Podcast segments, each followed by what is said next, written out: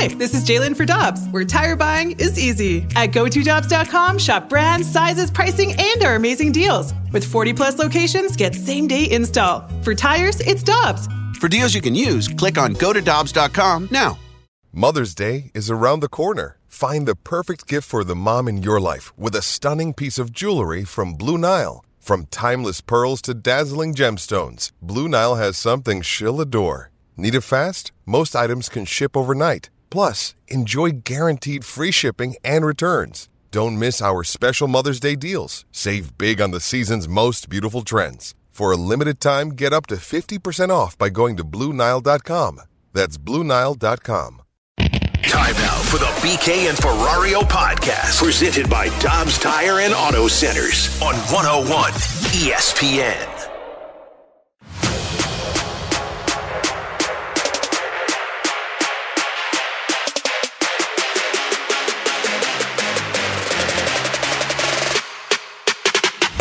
Little Tapper. Race to the plate. And a tag in time. What a play by Knizner. Unbelievable effort from Andrew Knizner. Swing drive hit high in the air toward right. That ball is going, going, gone. It's 1 nothing. Runner goes. Pitch is grounded. Fair. That might have clipped the bag. Arenado around third. They're going to wave him. Here he comes. Here comes the throw. It's a looper, and it's not in time. Swing and a high, towering fly ball to left. At the track, at the wall, it is gone. Paul DeJong with a mammoth two-run homer. That'll do it. A much-needed win. They are not swept in San Fran, and the way they played hopefully will jumpstart them the rest of the way on the road trip. Alongside Alex Ferrario, I am Brandon Kiley, Tanner Hendrickson along for the ride as well. It's BK and Ferrario here on 101 ESPN. We should have known all you needed to do was send me away, and suddenly the Cardinals are back in the winning side of the ledger. A 6 0 win yesterday to finish out the series in San Francisco. Alex, one of the key players, because of course, in them getting back to winning is Paul DeJong. Welcome back to the lineup, Paul DeJong. Two for four yesterday. He has been one of their best players since he's returned. He is eight for 17. That's good for a 1400 OPS, two doubles, two home runs, only struck out once so far. Alex, I'm going to ask you the question that I'm sure all of St. Louis is asking right now. Is Paul DeJong your starting shortstop again? I really can't believe we've gotten to this point. Um, and honestly, it's really on Paul DeJong of why I feel this way because every time we've gotten to the point where we say, "Is Paul DeJong back?" then Paul DeJong disappears, and we're like, "What the heck just happened?" It's like that that uh, Harry Houdini puff of smoke. He just disappears into it. But yeah, to answer your question, he's your starting shortstop right now. Until his offense disappears, he's your starting shortstop. Why? Because this team apparently can't hit the ball unless your name is Paul DeJong or Paul Goldschmidt. Maybe it's a Paul thing, but yeah, I mean, it's not so much that he's back as it is, is he just looks different. He struck out once since he's returned. And that's a different Paul DeJong because almost every time you could guarantee he's going to at least strike out twice in his at bats. But the significance of him being in the lineup, you get the home run yesterday. You have back to back games where he goes two for four. He's showcasing the power. Yeah, until his offense disappears, he's your shortstop. And then Tommy Edman, second base or on the bench. Yeah, I, I, think I agree. I, I, think right now you have to start Paul DeJong and give him at least a little bit of a run here because he is one of the only bats that's been hitting. And I know a lot of people say, well, what about Brendan Donovan? Brendan Donovan's not been really hitting. He's not getting on base at decent clip, and that power has disappeared that we saw from early on in the year, and he's only hitting 253. So all the things that go well for Brendan Donovan aren't showcasing themselves at the plate. So the way DeJong's playing, he looks he looks like more of himself he doesn't have all the late kick. He's kind of quiet at the plate now. He's not chasing a lot, as you mentioned, with the one strikeouts. So I think, yes, I think you have to give him a run. What I'll be curious to see with Paul DeJong is what happens when he goes through those first struggles, because that's when it really went wrong for him last year. Remember, he got called up from AAA, had a hot start, and I was like, hey, maybe he figured something out. And then he went cold, and he just went really cold after that and never refound himself. But I think right now you have to put him in the lineup and pencil him in as at least the starting shortstop for next week, week and a half, I'd say. Yeah, that's what I wanted to bring up because we've seen this before. Paul DeJong last year came back up to the big leagues, had five doubles, four home runs over his first 10 games. He was hitting the crap out of the baseball. And then what happened, BK? It wasn't good. it was really bad. I I'm not falling for this. Should they keep throwing him out there while he's hot? Absolutely. And at the first sign of things going awry, they should get him right back to the bench where he should be over the long haul. If you are more confident in Paul DeJong, Paul DeJong rather long term than Brendan Donovan, more power to you, man. I am not joining you on that hype train. I'm not willing to do it. So, is he your starting shortstop right now? Like going into this weekend, would I start him tonight against the Dodgers? Sure, that's fine. I got no problems with it.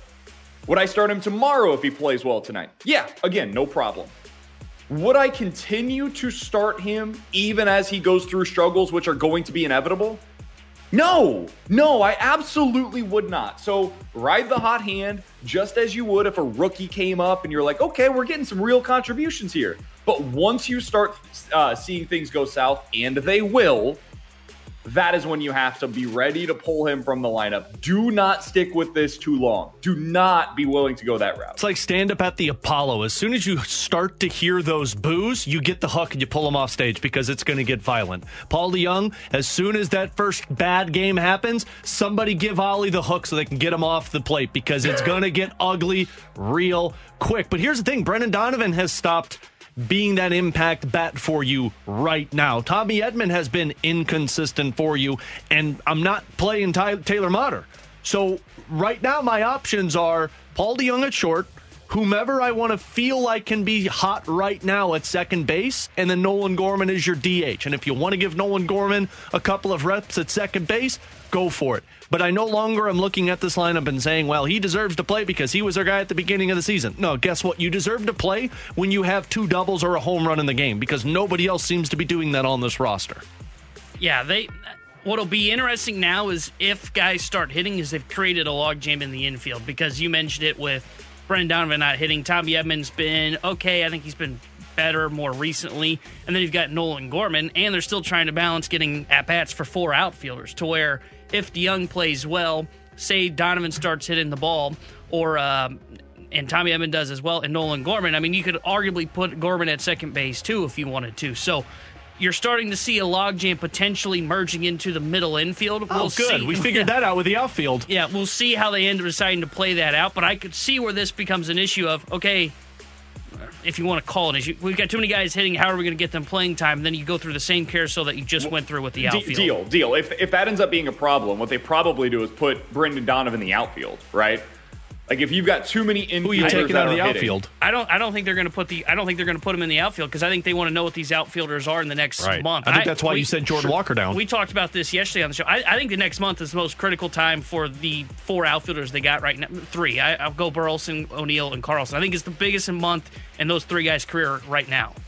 Sure, but if you end up in a scenario where, like, let's say Alec Burleson, he, he was great yesterday. We'll talk about him here in a minute, but let's say he stops hitting and it ends up being a scenario where he's batting like 200 for the next two weeks. Paul DeJong continues hitting. Um, you, you, get Brendan Donovan some opportunities. He looks good. He looks more like himself. And Nolan Gorman continues to hit. Tommy Edman starts hitting better as well. Well, then, yeah, sure. Go ahead and put Brendan Donovan in the outfield. If that's what it ends up taking, especially against right handed pitching, Dylan Carlson isn't getting opportunities against that side right now. So, really, you're starting him either over Alec Burleson or over Tyler O'Neill. And if one of those guys slumps, that's the way that you make this thing work. If they have too many guys on the infield that are hitting, that's one of them good problems. Their problem is they've had too many guys that aren't hitting. And when you run into that issue, it is the whack a mole scenario that we've been talking about all year, where you're looking for production, you're seeking it. And so then you just try to ride with the guy that had the good day the day before, or if a guy has a bad day, then he's getting replaced in the lineup the next day. And that gets into the Stephen Piscotty, Randall Grichuk, uh, Kolten Wong scenario that we saw with Mike Matheny a number of years ago. That's where they were heading. If you have too many infielders that are hitting, that that is a problem that you can solve a lot easier than the issue that they've been trying to solve previously. Now, the positive, Alex, about this I don't want to make too much of it because again, I'm not buying into what we're seeing from Paul DeJong. I'm not willing to do it yet. Same. I need like a three or four week stretch of sustained success before I'm really willing to buy in on him. What it does is that it it fixes your defense.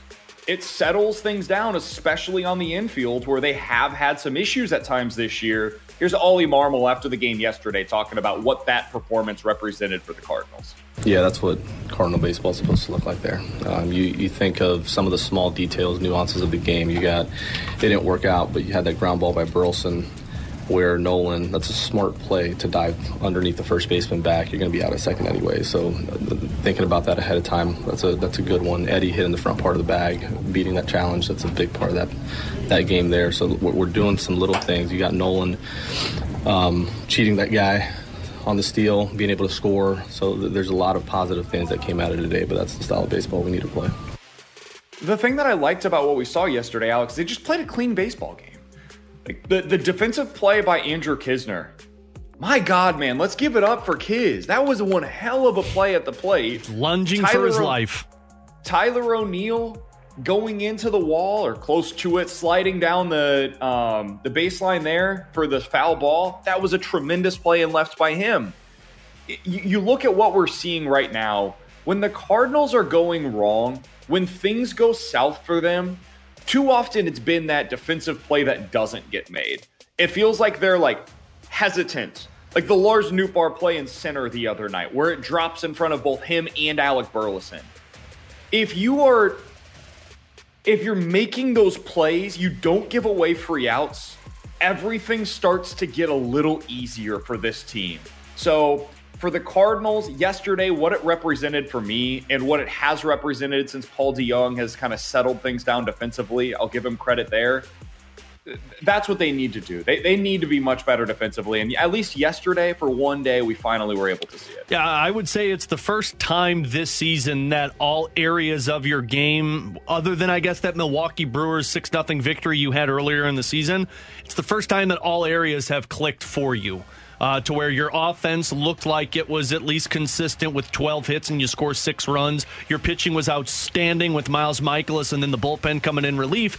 And then, of course, you also had the defense like you're talking about, BK. And to, to halt the snowball that has taken place this season, where when one thing happens, it's whack a mole, like we've talked about, you got to start picking away at one area. You tighten up one spot, everything else starts to get a little bit tighter for you. And it did feel like defense was going to be the first thing because even if your offense isn't showing up or if your pitching struggling, as soon as that error popped up, your team was like, oh, bleep, here we go. That was the moment yesterday where it's like, all right, you get that play by Knizner, everything else starts falling into place. Miles Mikolas was pitching well, but I think we all can agree up until the point that the offense hit, we all looked at it as well. Miles Mikolas is pitching well, but they're going to find a way to lose this game for him. Mm-hmm. You get the Knizner play, and then the offense comes in, and then you're thinking, okay, they finally found it out you nitpick in one area and you stop the snowball. Yeah. Three one. I'd say all real quick. i i thought for sure that Knizner move that was the one that was going to be the, the, deciding factor. They give up that run. I think you see the snowball effect. I, I, think defensively, this team's too good defensively to be making those little mistakes. So having someone come in like Paul DeJong, surefire at shortstop. Not saying they were bad in the infield, but it sure helps things out across the board. 314 399 9646 is the Air Comfort Service text line uh, from the 636. BK's in a tin can. From the 618 is BK broadcasting from inside of a dumpster. From the 573, BK, I don't know what's going on right now, but you sound like you're at the bottom of the ocean. I will try to fix that. I'll go to a different room. I am broadcasting from Kansas City, where I was at the NFL draft last night. We will get into that coming up in about 15 minutes or so. But coming up next, at some point, we just talked a lot about the infield. This outfield has got to start hitting for more power. John Mozeliak talked about that yesterday. We'll tell you what he had to say about it, and we'll give you our perspective on it coming up next here on 101 ESPN. We're right back to the BK and Ferrario podcast, presented by Dobbs Tire and Auto Centers on 101 ESPN.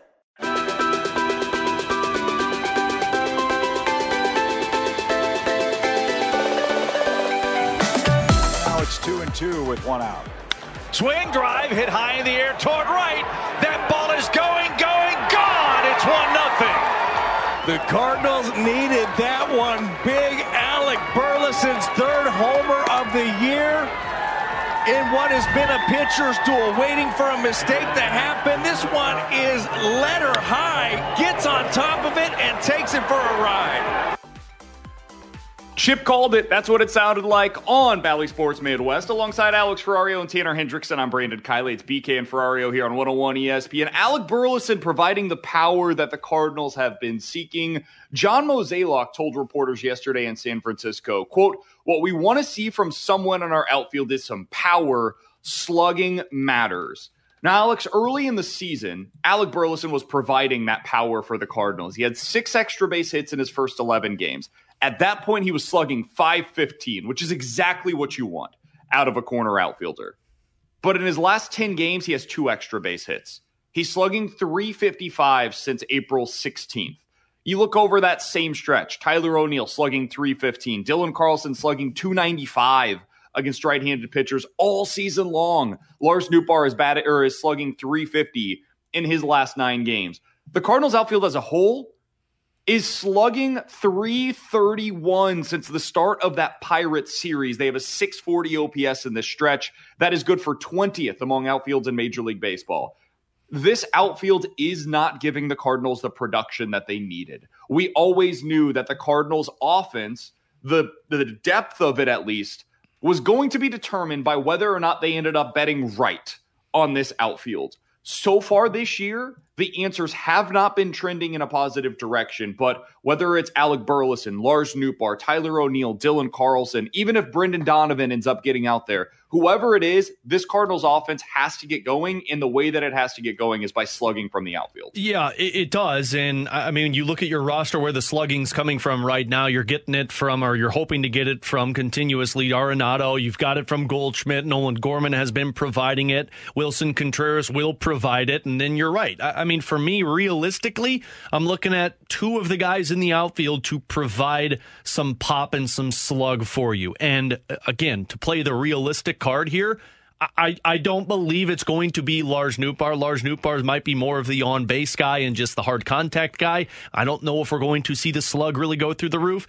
And frankly, I think Dylan Carlson is what Dylan Carlson has always been. I don't know if the slug is really going to be there. So I turn to two individuals, Tyler O'Neill and Alec Burleson. And Tyler O'Neill should be the home run guy for you. Tyler O'Neill should be the guy that you're putting at five or six in your lineup so that he can be that power swinger. Right now, he hasn't been. Tyler O'Neill is going to be prime suspect number one for me to start showcasing the slug, which is personally why Timon and I talked about it yesterday. I believe Jordan Walker was sent down. I think this more has to do with are we going to figure out what you are, Tyler O'Neill and Dylan Carlson? Because we kind of need to. And then you get to Alec Burleson, and Alec Burleson, frankly, has just been the Cardinals' devil magic surprise this season for what he's provided. Yeah, I I think O'Neill is the guy that you have to circle most when you're looking at power in the outfield.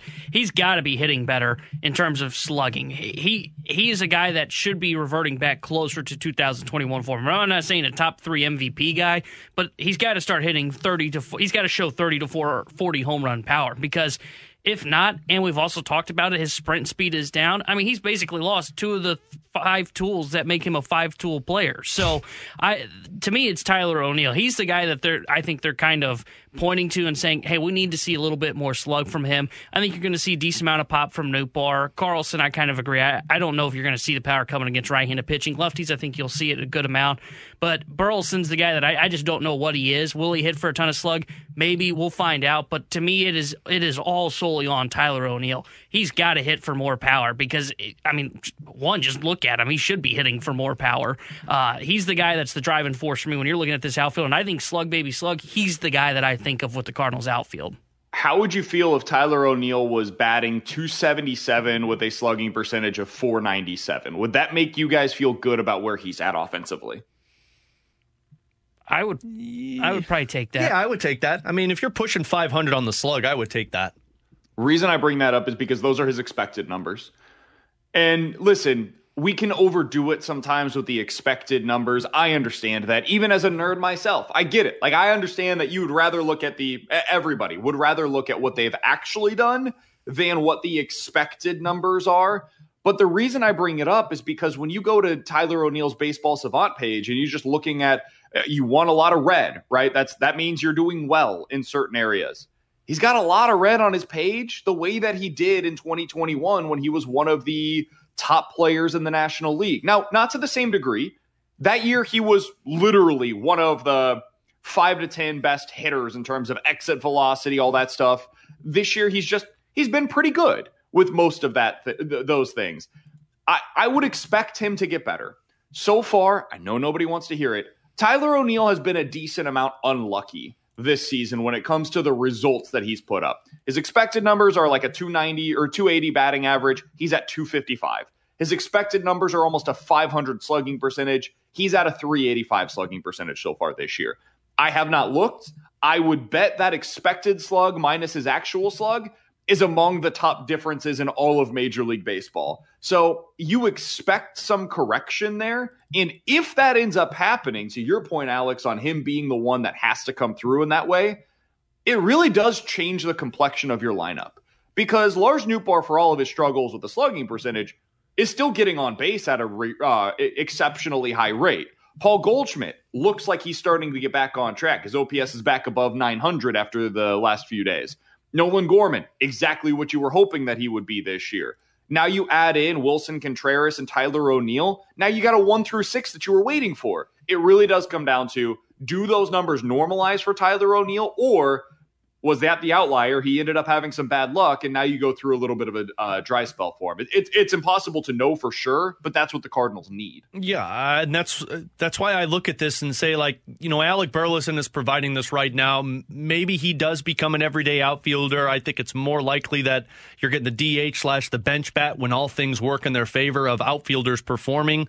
Um, it, it, really, and when Jordan Walker gets this figured out, whatever they're hoping he can work on, he's going to be out there. It's really going to come down to can Tyler O'Neill be that slugging guy for us? Because if that's the case, I think Tyler O'Neill wins that job over Dylan Carlson, and Dylan Carlson might be the odd one out when they make this decision. But if Tyler O'Neill can't provide that slug, they're going to have to go elsewhere to find it. And I don't know where they're going to go with that. And in terms of Lars Nootbaar, I'm looking at Lars Nootbaar this season differently than what I thought I was going to because I was all aboard the hype train with BK of Lars Nootbaar being peak Lars. But I'm kind of viewing Lars as what Brendan Donovan was last year for them, of just a dude who probably should be at the top of your batting order and just getting yep. on base, whether it's walks or just hard hit balls that are dropping in the right spot. I'm not looking at him as a doubles guy or a home run guy. I'm just looking him as the on base guy. Uh, you brought up Dylan Carlson. Guys, I don't know what to do. Actually, you know what? This is the problem. I do know what to do with him. Dylan Carlson can't hit against right handed pitchers anymore. You just can't do it. It has not worked so far this year, and it has not worked now for two years. Since the start of last season, looked this up earlier today. There are 52 major league outfielders that have taken at least 300 plate appearances against right handed pitching. That is a representative sample size now. That is basically a full season of plate appearances against right handed pitchers. Dylan Carlson ranks 46th out of those 52 outfielders in batting average against right handed pitching at 214. He ranks 43rd against right handed pitchers in slugging percentage at 347. Guys, Dylan Carlson's a platoon player.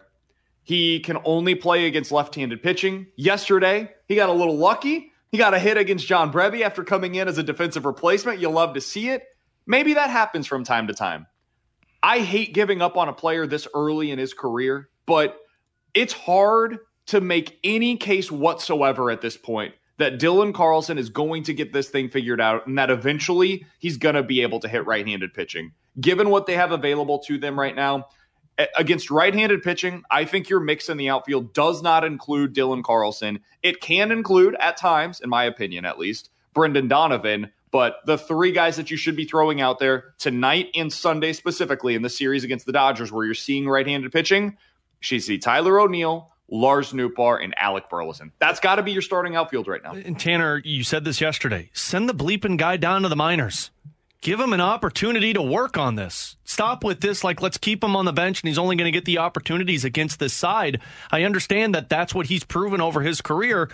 Then figure it out. You're 24 years old. I need you to be a core piece of this team. Send him to the minors and get him some extra work rather than this log jam of dudes that are in the outfield and you're not sure how it works. Bring up Juan Yepez, make Juan Yepez a bench bat for you, a righty who gives you some pop, and put Dylan Carlson in the minors. I that's where I was going to go with this. Is if you're willing to kind of, and, and I don't think it is. Uh, give up on the player. Uh, but if you're willing to just say, you know what, the best thing he's ever going to do, I guess it does sound like giving up, but the best thing for Dylan Carlson is he's a platoon bat. He's just going to get, hit against left-handed pitching. Then okay, then I understand keeping him up here and serving in that role and kind of being the fourth outfielder against righties. But if you truly think that there's still more for Dylan Carlson and there's more for him against right-handed pitching, that's when I would have sent down him instead of Jordan Walker. And, and I said that yesterday, and I, I still stand by that. I would have had Walker work out his issues here in the major leagues and had Carlson go down. I truly believe he's a everyday guy like they've seemed to think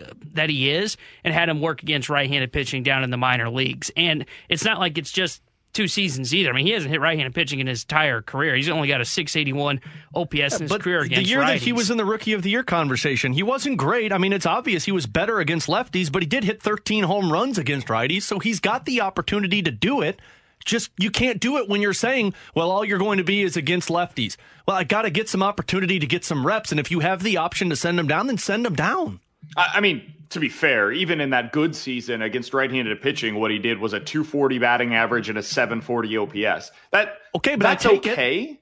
I'll take it. sure, you take it, but it's worse than what you're expecting to get out of um, either any of the current outfielders. Like that's worse than what you're hoping to get out of Tyler O'Neill. It's worse than what you're expecting to get out of Lars Nootbaar. Yeah, it's worse than what his- you're getting that- out of Alec Burleson. But that was his first full season as a major leaguer. Yeah, so and that was imagine the more best.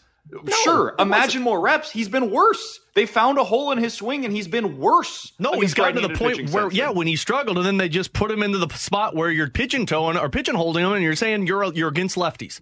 He, that's not the case though. He had 350 plate appearances against right-handed pitching last year. He's had 40 against them this year. That's almost 400 plate appearances, man. It's a full season's worth of plate appearances against right-handed pitching and in that stretch, he's at an OPS of 600. He's at an on-base percentage below 300. He's hit for exactly 8 extra base hits. Like he's not or, he, or excuse me, tw- 20 extra base hits. He he's not a guy that has done any damage against right-handed pitching over the last two seasons. Again, I'm not saying you give up on Dylan Carlson.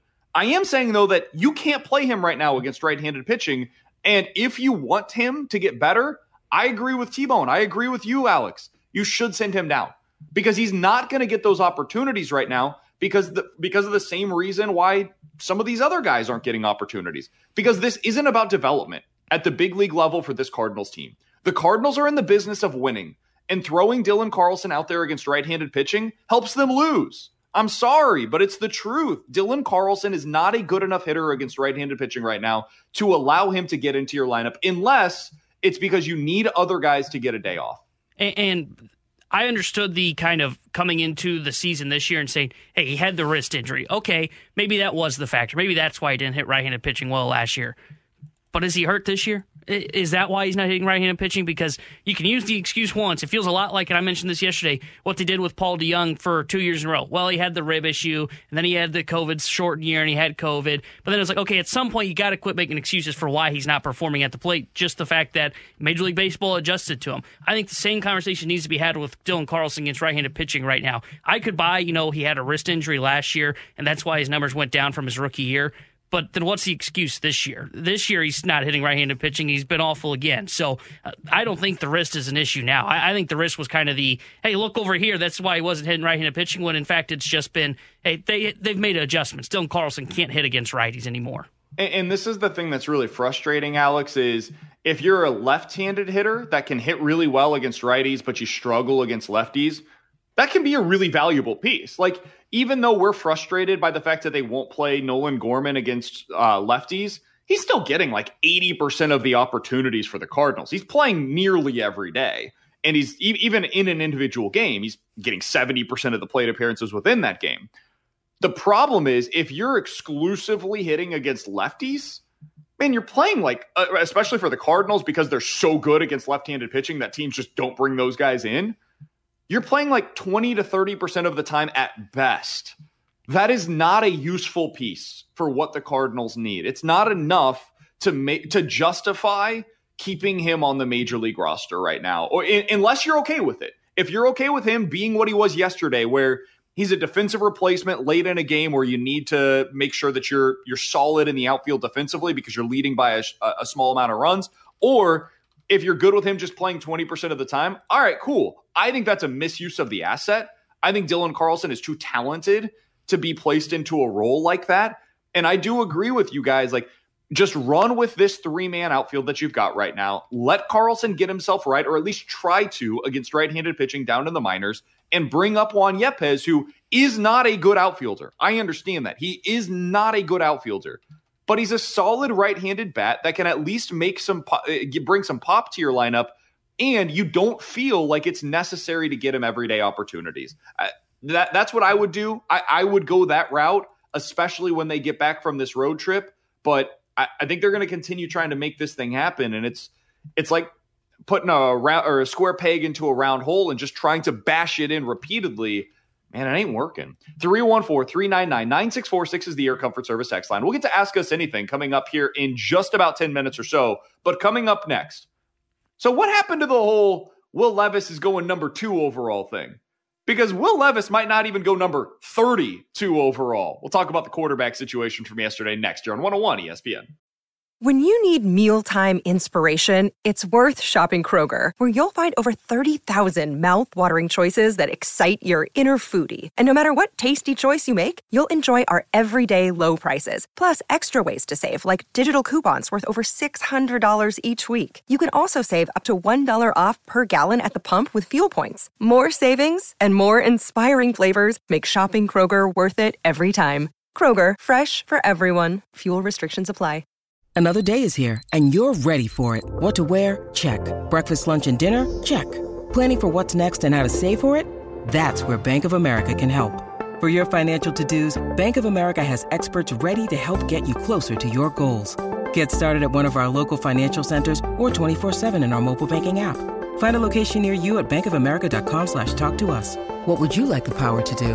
Mobile banking requires downloading the app and is only available for select devices. Message and data rates may apply. Bank of America and a member FDIC.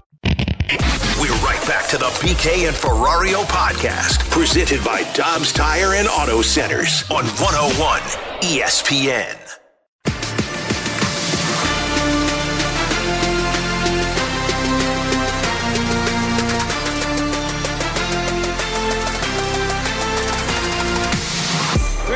First pick in the 2023 NFL Draft, the Carolina Panthers select Bryce Young, quarterback, Alabama. With the second pick in the 2023 NFL Draft, the Houston Texans select CJ Stroud, quarterback, Ohio State. With the fourth pick in the 2023 NFL Draft, the Indianapolis Colts select Anthony Richardson, quarterback, Florida.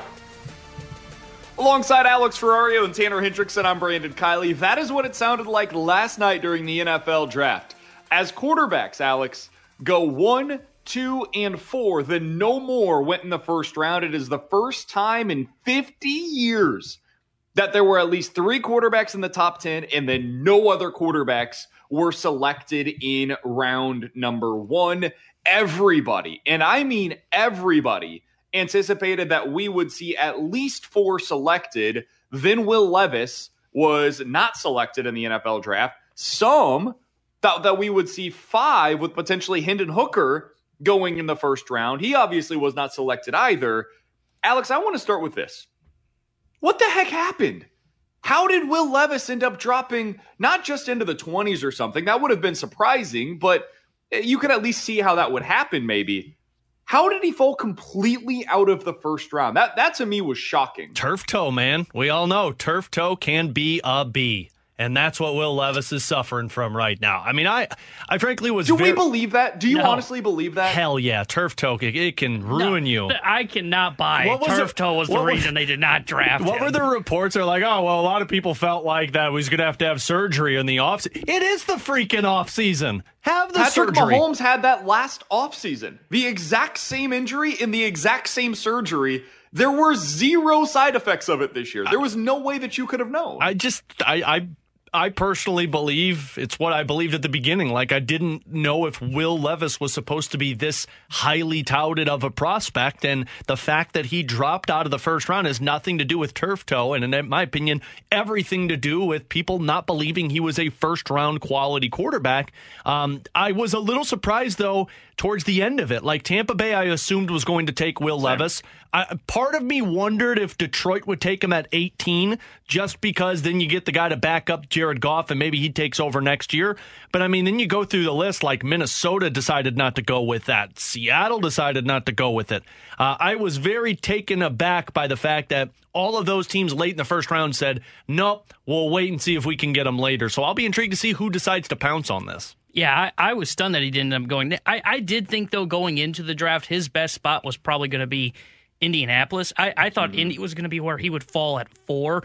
But I and I was stunned when they ended up going with Richardson. But one, I think once you saw that, I think it was kind of where you could kind of see the snowball effect starting to occur. Of okay, now who really is going to draft him? Because there hadn't been a ton of buzz of like Las Vegas taking him. There hadn't been a ton of buzz of Detroit getting him. It'd been more speculation. It hadn't been buzz like, hey, they're going to go after Will Levis if he ends up dropping down the the board. So I, I, was a little bit surprised that he didn't go to Indy, but once that happened, I kind of thought he's probably going to fall into the second round. But I, am kind of with Alex. I, I can't believe a team like Tampa didn't want to take a flyer on him. I'm surprised a team like Minnesota didn't want to take a flyer on him. Honestly, Tennessee, even though they weren't really connected to him, I'm surprised they didn't want to take a flyer on him since they're actively shopping Ryan Tannehill. I, I am going to be fascinated to know where he goes here in the second round, and I wonder if he ends up falling – I don't think he's going to fall too far. I think he's going to be probably one of the 10 first picks in the second round if I had to guess tonight. 314-399-9646 is the Air Comfort Service X line. This comes from the 314. Guys, Will Levis was just never a first round player. He didn't have the talent for it. That's why he didn't get selected there. I, I think that may be true. Like, I don't know how you guys felt, Alex and T-Bone. I think I know how, where you were at on this, Alex, but I was never super impressed with Will Levis. When I watched him in college, I wasn't like, oh, this is an overwhelming talent that needs to be selected in the first round. What I do find really frustrating, though, is all of the talk leading into the NFL draft was hey, CJ Stroud, not a lot of people love him, bombed some of his interviews, didn't do well on the S2 test. People, eh, they're a little skeptical on whether or not he's going to be able to move around well enough in the NFL. There was all of this buzz in a negative way surrounding CJ Stroud leading into the draft for like the month going into the draft. Meanwhile, on the other hand, with Will Levis, it was, man, people just love him. People want to be around him. He's got this Pied Piper thing about him, and he might end up going number two overall. Like, this guy's going to go higher than everybody thinks. I hate that this is the way that we operate going into the NFL draft. Like, I don't know who it benefited to do that leading into the draft. I don't think it benefited the Texans. I don't think it benefited anybody like the Colts, the Seahawks, that people thought that Will Levis was going to go higher and that he was going to be a first round pick. I, I don't understand how these kinds of leaks come out without more scrutiny when it feels like this is happening more and more regularly now. Like you guys remember last year, all of us were like, eh, Malik Willis. I mean, he's fun, but are, are we sure for first round pick? That seems a little high for a guy that didn't even play in like an offense that resembles an NFL offense in college, and a guy that has real accuracy questions. And then we get to the draft because all, everybody was like, "Oh no, will he, he's going first round? It's going to happen." And then you get there, and he didn't get selected until the third round. And then his team basically gave up on him by week 14 of the NFL season my lesson that I've learned from this year let's trust our own eyes. Let's trust our own evaluations. Let's stop talking about the, some of the speculation when it comes to quarterback specifically, because CJ Stroud went exactly where we thought he was going to go. Bryce Young went exactly as high as we thought he was going to go. We all thought Anthony Richardson would go really high. Guess what? He did. We were right the NFL speculation was completely wrong on everything that happened with quarterbacks other than what took place at number one last night. It was like Shane Wright last year in the draft for the NHL. Yeah. Like they told him he was going to be the first overall pick. He was the consensus first overall pick. Montreal doesn't take him. New Jersey doesn't take him. And, and then you get to Seattle. Who is there was another team that decided not to take him. And then Seattle shows up and is like, Am I going to get picked here? I'm with you there. I just and I understand it's for us and it's for fans to sit there and speculate and have fun, and then you get the betting side of it. I mean, I did feel people call me heartless. I did feel bad every camera view of Will Levis sitting in the waiting room, like his parents sitting there next to him, and you know cameras are on you, so you're trying not to cry because it's going to be awful to sit there all night and wonder if you're going to get selected. So I, am with you there. I, I, I think the tough part about it is with quarterbacks, the big benefit of taking them in the first round is that fifth year option. Gives you more time and allows those guys to develop. That's why, though, yes, I could look at him in college and I could say, you know, I, I don't know, I don't really see it. You saw signs of it two years ago. Last year was rough. Was that just the offensive line? What was it? But I, I think what it is is it's that fifth year option. Give you more time because he does have an NFL arm. Now he doesn't have the accuracy with that arm, but he's got a cannon of an arm. And, and I, I think what happened was it was a lot of okay. I think somebody's going to just take that kind of that flyer on him because in theory, five years you could develop that quarterback if he ends up being the guy. So I, I, think that's how you get all that speculation on these quarterbacks because that's the only position it really happens on. Every now and then you get one with like a wide receiver or a defensive end or a tight end, but quarterbacks are mostly the guys that you hear all this speculation about. And I think it's just mostly because one, it's the the most important position in any professional sport, and two, it's because you get that fifth year option on them. I'm going to leave this question open ended for you guys. Who's the quarterback that's the happiest after last night? Like the quarterback that's clearly the most frustrated has to be Will Levis that he wasn't selected. But whether it was somebody that was drafted last night or a current quarterback in the NFL that after their team left the first round, they were like, oh, all right, all right, all right, all right. Who's the quarterback that is feeling the best today? Uh, I got two uh, Malik Willis from Tennessee and Baker Mayfield because both have to be sitting there going, all right, one more year. I got like Baker Mayfield. T-Bone and I joked about it in the office. Baker Mayfield was probably like, oh, oh, they really believe in me being their number one guy. Time to start my off-season Prob- workout. Probably should, honey, go get the treadmill out of the garage. I probably need to start exercising. I uh, I think the number one guy for me was Geno Smith. Now this could change because again. The, Seattle's got one of the uh, higher picks in the second round, so there's a chance we see Will Levis go to Seattle at uh, 37th overall, the sixth pick in the second round today. But I think after last night, Geno Smith, I mean, they even said on ESPN, like, Pete Carroll told him, hey, we might go quarterback in the draft. And then you come away and you end up with uh, one, I think, just one of the top corners in the draft, and my boy uh, Witherspoon, yeah, which that was I love. an incredible draft. But, uh, He's so good. Also, you get Jaxon Smith-Njigba from Ohio State. Like, yes, sign me up. If I'm Geno Smith, I mean, you look at his wide receiver room. You got Lockett, you got the kid he just drafted. Oh, and you also got DK Metcalf it, still. Geno Smith's job just got a lot easier. We could probably get into this later. It's embarrassing that he dropped to number 20 to Seattle. It's embarrassing I, that Green Bay went defense again, and you also had Washington, and then New England, and then Detroit. Like, what the hell? I, I, was shocked he fell that far. I, I thought for sure Kansas City was going to be trading up yeah. for one of those wide receivers. Um, and then they all went back to back to back to back. And one of those wide receivers is the guy that I want to mention as uh, why this quarterback is so happy. Man, Lamar has to be thrilled today. Oh, yeah. First of all, he got all of his money. No, it's not fully guaranteed, but it's like $185 million guaranteed. He's doing pretty well for himself. And then after that, you now have Zay Flowers. You've got Rashod Bateman, who's a really solid number two wide receiver, and you got Odell Beckham. He'll be great for this three games. By far the most talented group of wide receivers that the Ravens have had in like a decade. I mean, we're talking like since the Anquan Boldin days Yikes. with him being in Baltimore. It's been a while since we've seen them have these kinds of pass catchers. So to me, Lamar Jackson has to be the happiest today. And then an honorable mention I know our Vikings fan on the text line is going to be coming at us. Oh, this Kirk Cousins has to be thrilled, dude. Jordan Addison does nothing but get open constantly. He was thrilled, by the way. He was talking all of his trash last night on the draft stage. Um, he gets open really well, and I thought the Vikings were one of the teams that might have taken Will Levis. So the fact that they didn't take a quarterback and that they did get him another pass catcher, I think I, I think he's feeling pretty good today as well. Coming up next, 314 399 9646 is the Air Comfort Service text line. We'll get into Ask Us Anything Sports or otherwise next here on 101 ESPN. We're right back to the BK and Ferrario podcast, presented by Dobbs Tire and Auto Centers on 101 ESPN.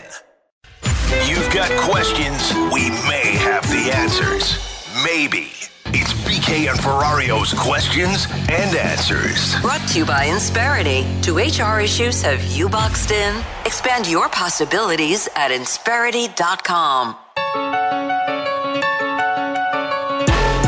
314 399 9646 is the Air Comfort Service text line for Ask Us Anything. Let's start with this from the 314. Guys, if you could bring back one player that was traded by the Cardinals in the last seven years to help this Cardinals team, who would it be? I'm going to make an addendum to this. Oh. Sandy Alcantara is off the board. Oh, oh. well, good, That's not the one I thought. Yeah, that's not who I thought about either, which is Oh, actually really? funny. Yeah. Mi- mine would be Randy Arozarena.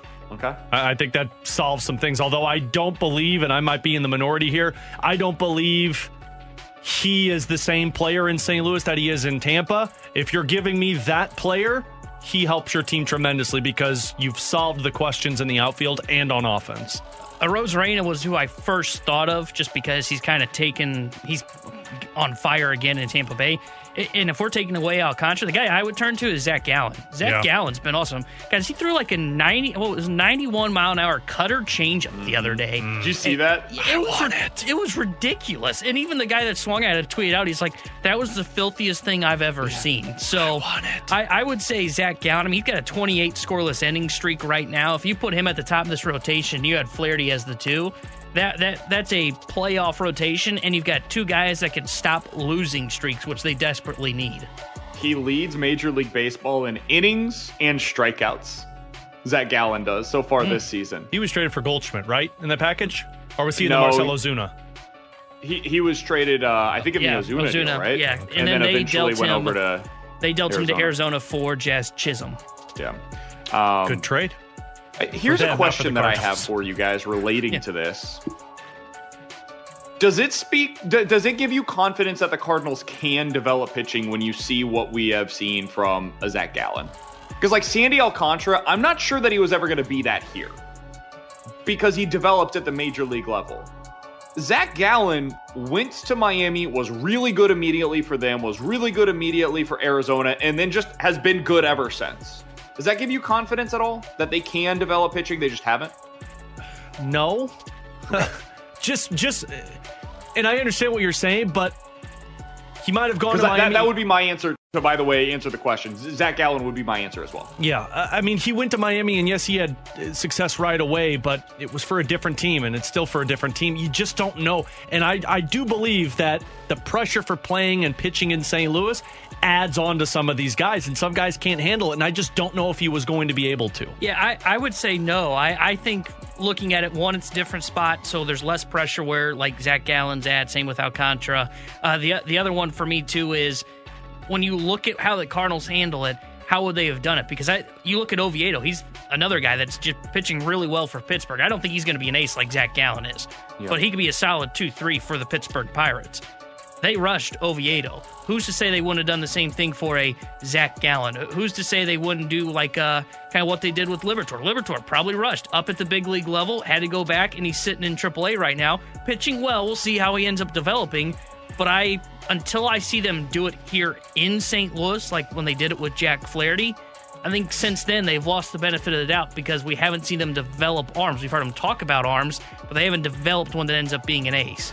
Uh, from the 618, guys, I've seen mixed reviews on what the Detroit Lions did in the draft last night. They drafted a running back and a linebacker that is obviously not the best in terms of positional value. But what did you guys think about what, what they did at 12 and 18 overall? Uh, they took Jahmyr Gibbs, for those that don't remember the draft last night or weren't paying attention. Jahmyr Gibbs is the running back out of Alabama, and they also took a linebacker, Jack Campbell, out of Iowa as well. He is more athletic than you'd expect from your traditional Iowa linebacker. But Alex, what'd you think of the Lions going running back and a linebacker in the first round? I, I mean, I felt like Jahmyr Gibbs was a reach, but I also wonder if everything Detroit wanted was off the board by the time 12 rolled around.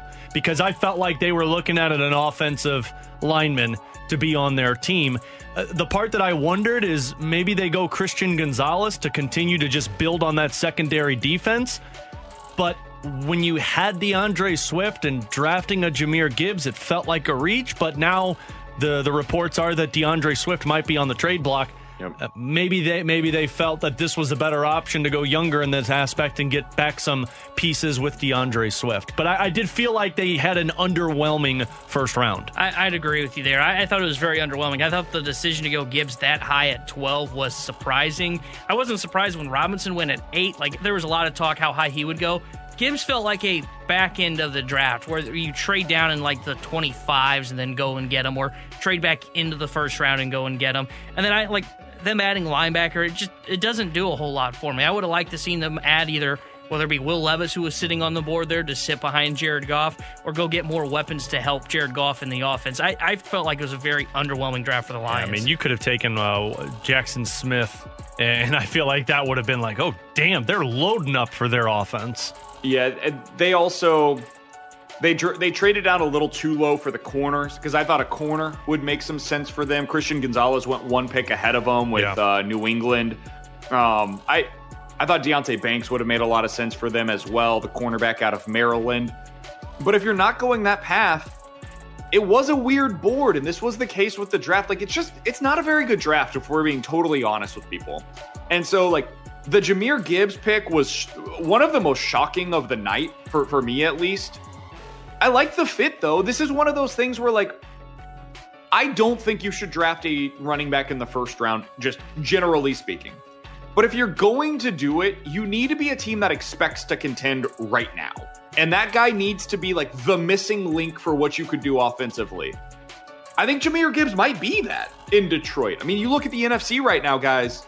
How many teams are definitively better right now than the Lions? I, for me, I would take San Francisco over them and I would take Philadelphia over them. I think you could take them third, the Lions. I would agree with that. Yeah. So in that scenario, like I do understand why you're going out and saying, "Hey, this running back, this linebacker, they're going to be legit starters for us from day 1. They will be instant impact players." So I get where you could end up there, but if you're wrong, if your team's not as good as you're currently expecting them to be, those are not great value picks. Like six years down the road, we're probably going to look back and say, if they didn't win, those weren't great picks for Detroit. So it's it's tough to evaluate in a vacuum, but that's kind of the way that I view it. Coming up in about 15 minutes or so, we'll dive back into the NFL with some quick hitters heading off of last night's first round, including now that the Lions did take a first round running back where could we see D'Andre Swift traded? And do we expect to see DeAndre Hopkins traded at some point today? We'll get into all of that coming up in about 10 minutes or so. But coming up next, is Steven Matz at risk of losing his starting job for the Cardinals? Talk about it here on 101 ESPN. We're right back to the BK and Ferrario podcast, presented by Dobbs Tire and Auto Centers on 101 ESPN.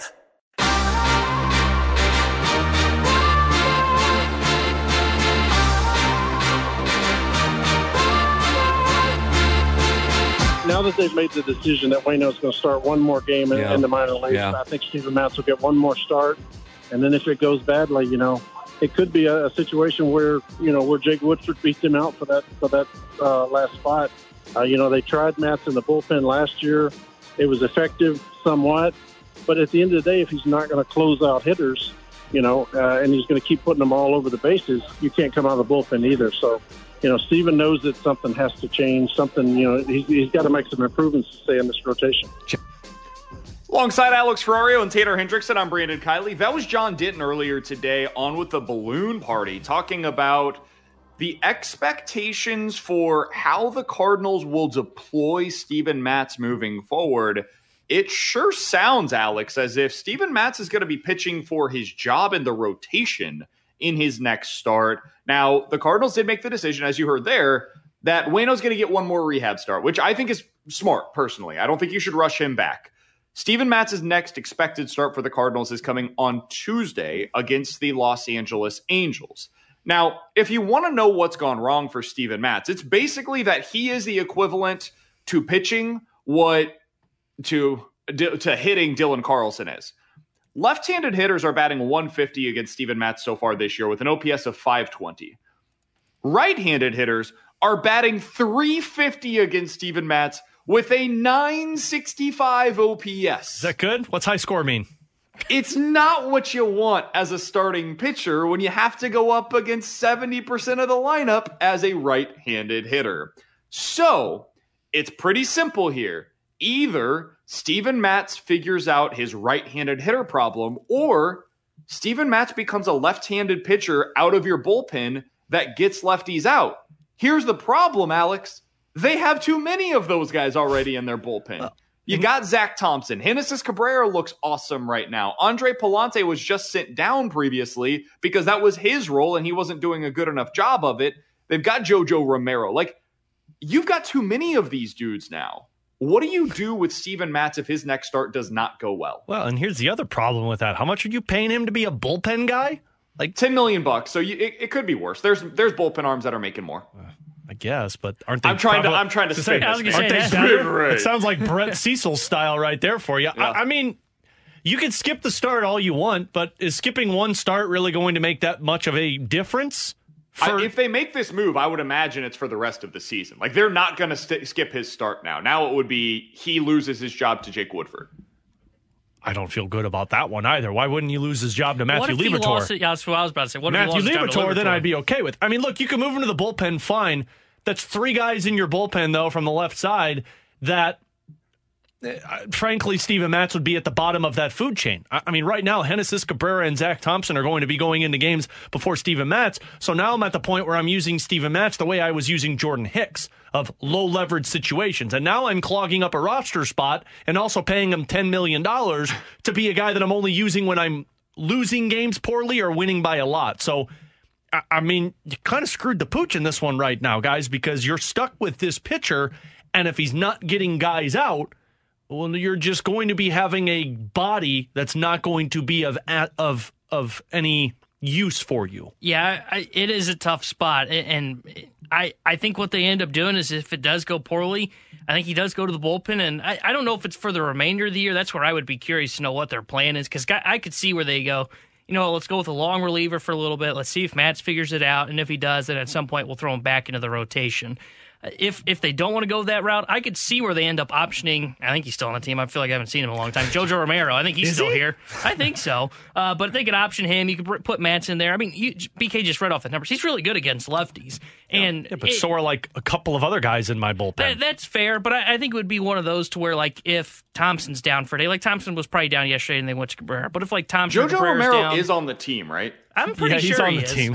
um, but I, I think Witness protection program. Someone call the CIA. I, I think you could still utilize and have a effective Steven Matz if you put him in the bullpen. It, it would it would be lower leverage spots, but he could still come in and be effective against left-handers. I think the problem he has right now is not only is he struggling, he is struggling against the right-handers. So a team can just load up a lineup with righties against him. They can't really plan for that if he's in the bullpen. They can pinch hit if they want to, but I think it just allows for better situations for him. And then the other issue, which is just bizarre why this has happened. I mean, he's got literally no command. He's walking four and a half batters per nine, which would be the highest of his career. So I, I think you could put him in the bullpen if you had to, and you could maximize him a little bit by having him in certain situations against left handers.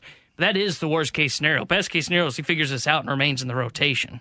So I think there's a lesson to be learned here, guys. Don't pay pitchers. Oh, sorry. Kind of. Uh, um, Sounds about right. The, the lesson to be learned here is don't pay middle of the rotation or back of the rotation arms on a four year deal. Like if you want to go out and sign a starting pitcher that's going to be your fourth or fifth starter, 10 million bucks, go for it. I got no problem with that. Like that's exactly what you should be doing on a one year deal. The problem that the, the the problem that they ran into with Steven Matz is, and we said this when they signed him, he projects as a fourth or fifth starter in a rotation. He's going to give you about 150 innings, and you hope for like a high three, low four ERA. That's what you're hoping for out of Steven Matz. Maybe there's some more upside there, but he was 31 when they signed him. The, the overwhelming likelihood is he's going to be the pitcher that he was previously. The problem is if there's some regression there, especially as a lefty, it can go so fast, guys. And so when they gave him a four year contract worth $45 million, that is not a massive lump sum of money. And $10 million, $11 million a year, not a huge amount. But it does potentially prevent you from going out there and making other moves in any year to year basis. And it limits your flexibility, whether it be with options. Like imagine if instead of Steven Matz right now, it was Matthew Liberatore who's in that spot in the rotation. I don't think the results would be remarkably different, better or worse. Like they, they might be significantly better. I don't think they would be significantly worse. And it allows you a lot more flexibility, both with that spot on your roster and the $10 million that you can spend elsewhere. So I think the lesson to be learned for the Cardinals is just hey, don't be spending multi year deals on back end of the rotation starters, especially going out and getting them in free agency, especially when they throw left handed. Well, then you're not signing pitchers in free agency because that's all they dive into. They're not going at the top of the food chain. They're going in the middle of the pack and saying, well, let's give them an extra couple of years so that they'd be willing to come here. I. I think you're right in terms of that's how they've been doing it, but I, I think they need. I think they will learn the lesson of if we're going to go spend big, and, and mostly when I say spend big, because I agree with BK. If you had Matz on like a two year deal worth ten million dollars a year, sure, not bad. Hell, honestly, we'd be talking about DFAing him at that point if he was this bad, and this was the last year of his contract. I, I think the lesson that is learned is don't hand out those multi year deals. And they learned this with position players, I believe, unless there's someone I'm forgetting, where it was always, hey, they were handing out multi year deals to kind of those average bats, kind of the leadoff guys like Dexter Fowler, for example, gave him a multi-year deal when I was like, he's not a star player, so you shouldn't hand him a multi-year contract. Same can be said with the back end of the arm rotation guys. Like if they want to hand out a multi-year deal, the guys they should be targeting are like the Aaron Nolas in the offseason. Like yep. they should be prepared to go a five to seven year deal with Aaron Nola, a guy that's been healthy in his career and has ace stuff. But what has led you believe that this Cardinals team would say, you know what, he's worth five to six to seven year deals? I well, that's the thing is like Will they do it? I don't think so. Should they do it? Absolutely. This is where it comes to the conversation of the Cardinals have to start adapting to the business of Major League Baseball. It is no longer going to be easier to get those those aces on short term deals unless they're like in their 40s, like Max Scherzer and Justin Verlander. They got to be willing to get uncomfortable. An example of what I'm talking about too, like even just on the lower end, instead of signing Steven Matz a few years ago, sign that offseason's equivalent of Noah Syndergaard. And I'm not telling you that Noah Syndergaard is a good player. He's not. He, he has a six ERA this year. But he's the you god of thunder. Six, you know who else has a six ERA this year? Steven Matz. So at least for the Dodgers, they're on a one year deal where if this doesn't work out for them, they can in season DFA him or trade him, or after the season replace him with somebody else from the free agency market. Like that's that is the benefit of doing business that way. Boston, Corey Kluber, one year, $10 million deal. Uh, the Baltimore Orioles, Kyle Gibson, one year, $10 million deal. All these guys are basically the same pitcher as Steven Matz. But the Cardinals had to have Steven Matz in that specific offseason, so they decided to give him a four year deal worth $44 million. Uh, the lesson to be learned here is very simply don't pay back end of the rotation arms this kind of money over that many years. It's the same lesson that I do think they've learned on on uh, bullpen arms, where you can't give a middle innings reliever a three year contract. It's just a silly thing to do. It doesn't make any sense for this team given the way they operate. If you're the Mets, you're the Dodgers, you're the Yankees, you're going to give out $200 million every year on your payroll plus some. Sure. Okay. Well, then whatever. Like, it, it's just more money. Who, who cares? But for the Cardinals, where they operate on a budget, I don't think it's the smartest way to go about their business.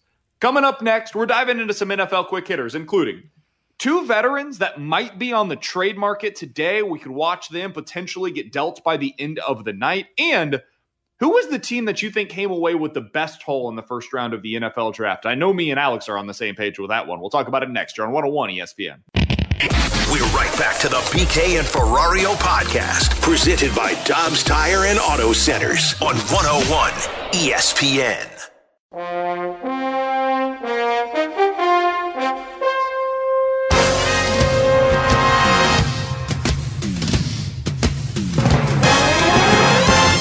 All right, let's dive into some NFL quick hitters alongside Alex Ferrario and Tanner Hendrickson. I'm Brandon Kiley. It's BK and Ferrario here on 101 ESPN. Guys, let's start with the first round of the NFL draft.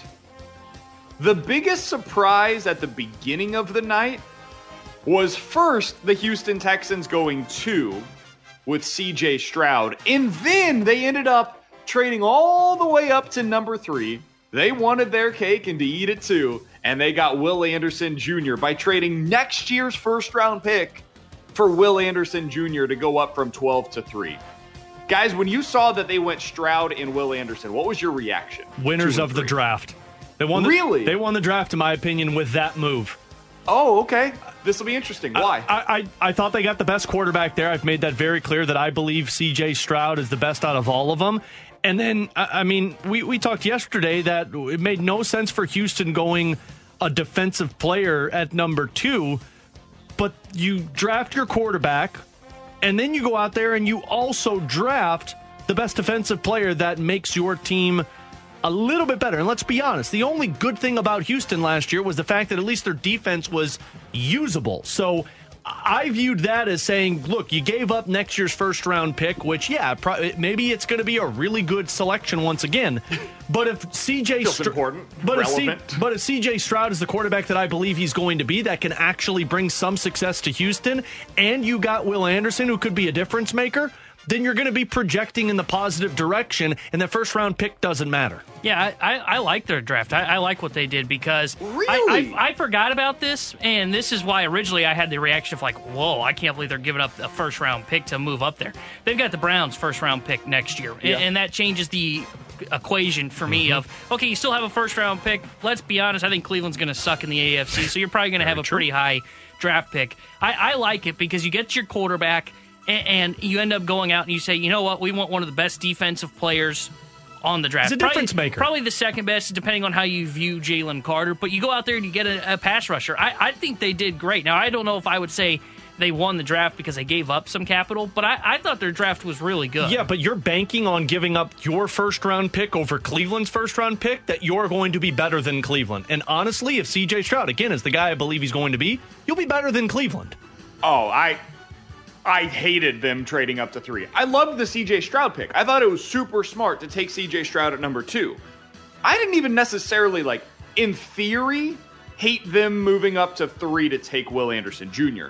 And then I saw what they gave up, which was number 12, number 33, a first round pick next year, and a third round pick next year. Dude, I don't care how much draft capital you have. Will Anderson Jr. better be like Khalil Mack immediately for that to be worth it. Now, if he is, cool, more power to them. Maybe it ends up working out.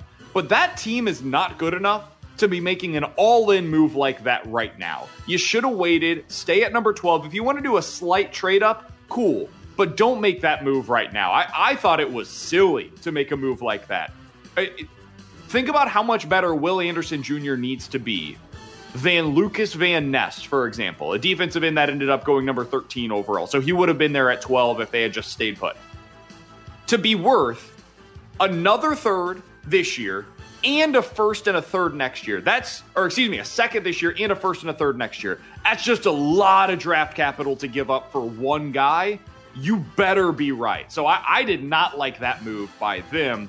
The draft that I loved, though, I don't know how the Eagles keep getting away with this, man.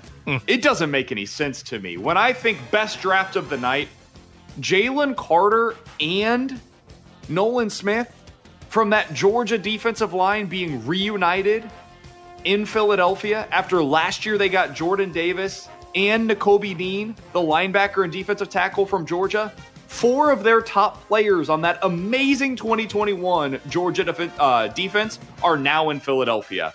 I thought Philly once again hit it out of the park with just an outstanding draft night for them. Alex, who won the drafts to you? Yeah, Phil, Philly had a great one. I, I can't wait to watch Jordan Davis and Jalen Carter dominate uh, that front defense with Fletcher Cox. Seattle was the other one that won the draft for me. I, I mean, to be able to get Devon Witherspoon, who they were saying on the broadcast last night, I mean, they're basically trying to recreate the Legion of Boom in the secondary, and then to go out there and get Jaxon Smith for the wide receiver core that already has Lockett and uh, why am I blanking on his name right Metcalf. now? DK yes. Metcalf. I I mean, if if Geno Smith continues to be this guy, I I mean that's that's a hell of an offensive threat that you've got on top of the running back that emerged last year for him. So I, I thought Seattle had an incredible draft also. Yeah, I, I think both those teams ended up having the incredible draft. Seattle was one that I looked to because I, I said on air yesterday before the draft that I thought they should take Witherspoon because then you get kind of your Richard Sherman version of him in terms of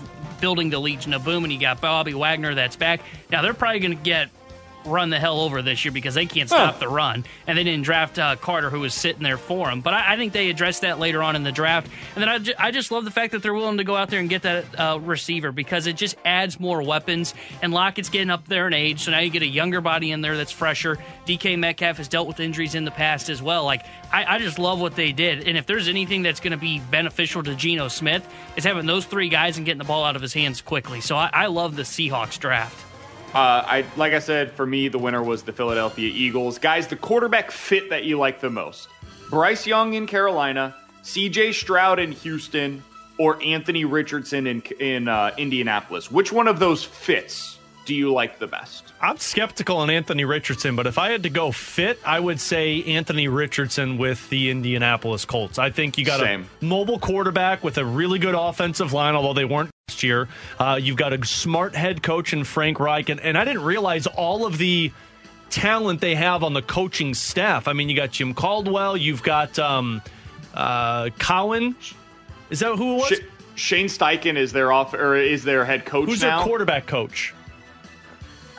Know. Oh no, I'm thinking of the Carolina Panthers. I'm sorry, I'm thinking Carolina Panthers, the the coaching staff that they've got. But I just I like what the Indianapolis Colts did with that and having a mobile quarterback to fit into that team. See, I, I think the Colts were one of the biggest losers of the first round. I, I think I don't like the Richardson pick at all at four. I, I think he's a massive bust. There's too many question marks. Sure, you can see signs of it, but I, I don't think it comes together. Yeah, so many questions about the 6'4", 240 pound freak athlete that ran a four four. Played thirteen games and was not that great in college. Like I, I mean, I'm out on Richardson. I think that's a bust. I, I think that's crazy. I think Ballard just signed his death wish. I, I think their Steichen is going to be fired soon after because they can't develop him. I, am telling you, that was the loss of the night. Oh, I, see, I, think the think quarterback Carolina did. Stroud and look, I, I like Stroud, but Stroud, I don't think he's going to have success in Houston because it's Houston. I, I think Bryce Young is the best fit. I think they've got the best coach in Frank Reich there. I we've seen him develop quarterbacks in the past. Yes, things went awry in Indy, but that's because of talent deficit. I, I think that Bryce Young's in the best situation and, I, and that's why I love him going number one overall. I know everybody questions his size, but as Booger McFarland said last night on the broadcast, I'm not concerned about the size because the talent's too good. So I, I think he's in the best spot. Yeah, we'll see how that talent works when you're face down on the turf the entire game. Oh, um, I, I love the the Richardson fit. Like, really love the Anthony Richardson fit. And the reason why is what you mentioned, Alex, the coaching. You've got Shane Steichen coming over from Philadelphia, where he was able to help develop Jalen Hurts mm-hmm. the exact same way that you want to develop Anthony Richardson. Start him out as a runner, build up the pass catchers around him over the next year or so. You have a great running game already with a solid offensive line that, Alex, I agree with you. They weren't very good last year, but there's the talent to be a really good unit up front. And you have an excellent running back that you can lean on in a defense that, at worst, is talented. So I. I think Indy is a really interesting team this year. I don't think they're going to win the South, but I think they can compete for a wild card spot similar to what Philly did two years ago, where it's like, yeah, nine and eight, eight and nine, something like that this year, with enough to get you excited about what 2024 can be. I loved the Anthony Richardson pick. I think he's got the potential to be a superstar. Yes, a superstar in the AFC South. Wouldn't shock me if two years from now we're talking about him as being better than Trevor Lawrence. All right, because of the no, fit. No, if anything, that, if anything, that just reaffirmed that I'm going to be right because that's a BKO waiting to happen. Tanner, so I feel much better me, now. As you told me yesterday, you suck. Final thing here as we go through some NFL quick hitters. Guys, where do you want to see Will Levis end up? The Kentucky quarterback, or you can uh, let's throw Hendon Hooker in here as well because he'll probably go off the board pretty quickly in the second round early picks that might make some sense just to give you guys some teams that are there. The Lions pick at 34, the Rams are at 36, Seahawks 37, Raiders 38, Saints 40, Titans 41, and the Falcons at 44. So there are a lot of options in the top 10 to 15 today in the second round. Who do you think makes sense for Hendon Hooker and or Will Levis? Will Levis to me Detroit. I mean, if you're concerned about him with the turf toe, cool. Guess what? We got a quarterback this year who nearly got us into the playoffs. You got a year of that, and then Will Levis can take over next year. I thought CJ Stroud should have been the spot, but they didn't go that route. So I would say Will Levis with Detroit, and I mean, T Bone's team, the LA Rams. Maybe they get their Hendon Hooker in the second round. I would love to see the Rams take Hooker. I, I think what or not Hooker, excuse me, Levis if he falls that far. I, I think they're going to end up going edge there at 36th overall. I, I, think their hope is that Hooker will fall to the third round and they'll take him there. But I, I think the team that's going to take uh, Levis, I, I, think it's Seattle at 37. Mm. Hey, with his arm, it, it, reminds me so much of the arm that Russell Wilson has. And again, I'm not saying he has the accuracy of Russell Wilson, but that's something that if, if there was a coach that I would trust to develop Will Levis with the can of an arm that he has, it would be Pete Carroll. He did it with Russell Wilson. So I think Will Levis to Seattle, sit a year behind Geno Smith, develop, and then you can kind of start to work him into your offense. I think that's the best place for him to go. The team that should be hoping and praying that he's there for them is Tampa Bay. Now, they don't pick until 50. They've got a little ways in the second round before they're selecting. I don't understand, do not get it, why they chose not to go with one of those two quarterbacks in the first round. They have nobody, man. Baker Mayfield is their starter right now. The rest of that roster, guys, is not that bad. It's not. They should have been better last year than they were. They had a bunch of injuries, and it just obviously did not work out the way that they were hoping. But they've got really good pass catchers, and this is a team that should be better than that. I, they're a team that for either Hendon Hooker or Will Levis, I think they make a lot of sense. For whoever doesn't go back that far, whoever doesn't drop, uh, I, I think the Saints are a team that make a lot of sense. Yeah. Put them behind Derek Carr, let them learn for a year, and then next year they end up becoming your starter, most likely, um, whenever you decide to move on from Derek Carr. The Titans are another one at 41 that, like, I just think they make all the sense in the world for one of these teams, especially if they're moving off of Ryan Tannehill. Take a shot with them in the second round. You haven't given up a ton of draft capital. I think those are the teams that make the most sense. All right, guys, final thing. We'll get out of here on this. If there's one veteran that you think will be traded today, veteran player that will be traded in the second or the third round, who is it? I mean, I got to go D'Andre Swift here. I wish it would be DeAndre Hopkins, but I think it's going to be Swift. The rumors are already out there. You just drafted a running back. I don't know how much longer you can sit on that if you're Detroit. Maybe you try and get an extra pick in the second or third round. So I would say Swift is going to be the one that gets traded. I like that one. The other one that I kind of thought about was, and I saw this, uh, I think it was yesterday or two days ago. Apparently, Austin Ekeler, remember, he requested a trade from LA. Mm-hmm. Apparently, there has been interest around him. I wonder if you see Ekeler end up getting dealt today for a second or one of those two guys are going to Philly. One of those two guys will go to Philadelphia. I somebody that I'm really curious about is Ryan Tannehill. Do we see him traded at some point today? And if we do, what about Derrick Henry? Do we see Derrick Henry potentially on the move but before thought, the end of this year? I thought all the reports on him were that he's been shopped around and nobody was interested. I think I, I, I will be very curious to see what happens there. I don't think that Derrick Henry will, will be traded. I think the Titans say, "Hey, we've got a franchise icon. We're not going to deal him." But Ryan Tannehill is the one really that I would be looking at and saying, I, I think he gets moved at some point before the end of this draft, and it could happen at some point tonight. All right, coming up next. Speaking of happening by the end of the weekend, the Cardinals could finish in a surprisingly good spot in the National League by the end of the weekend. I know it sounds ridiculous. I'm somehow not kidding. We'll tell you why coming up next here on 101 ESPN. We're right back to the BK and Ferrario podcast, presented by Dobbs Tire and Auto Centers on 101 ESPN.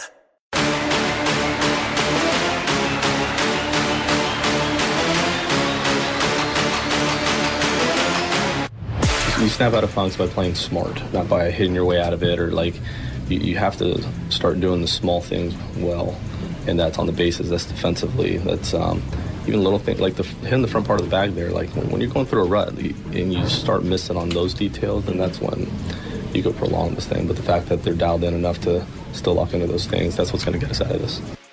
It's what Oli Marmol had to say yesterday after the Cardinals pick up a big win on the road in San Francisco. The Cardinals are coming. The Cardinals are coming. No, they're not. We are back. And alongside Alex Ferrario and Tanner Hendrickson, I'm Brandon Kiley. It's BK and Ferrario here on 101 ESPN. We got this from the text line from the 636. Uh oh, I hear some cherry picking coming from BK.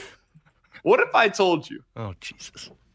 That by the end of the weekend, the Cardinals could have the same record as the Dodgers the Phillies, and the Padres. How would they do that, BK? Very simply, Alex. I'm glad you asked. Thank you for doing so. The Dodgers are 13 and 13 right now. They've got three coming up against St. Louis. The Cardinals are 10 and 16 right now. They've got three coming up head to head against the Dodgers. So, if the Dodgers sweep this series, they will be 13 and 16, as will the Dodgers. Oh my God. The Phillies are 13 and 13 on the season. They've got three coming up on the road this weekend at Houston. Get swept, they're 13 and 16 on the season. The Padres are 13 and 14 on the season. They've got two coming up against San Francisco, the team that we just saw. They're pretty good, man. That team is hitting its stride, apparently. They lose those two games. Padres are 13 and 16 on the season. All four of those teams, if things go according to plan, are 13 and 16 on the year. Let's go one step further, Alex. The Mets are 15 and 11 right now. We would all agree the Mets are considered to be a contender this year, right? It's fair? Yep. They've got four coming up against Atlanta. If they get swept in that series, they're 15 and 15. You're just a game and a half back, baby.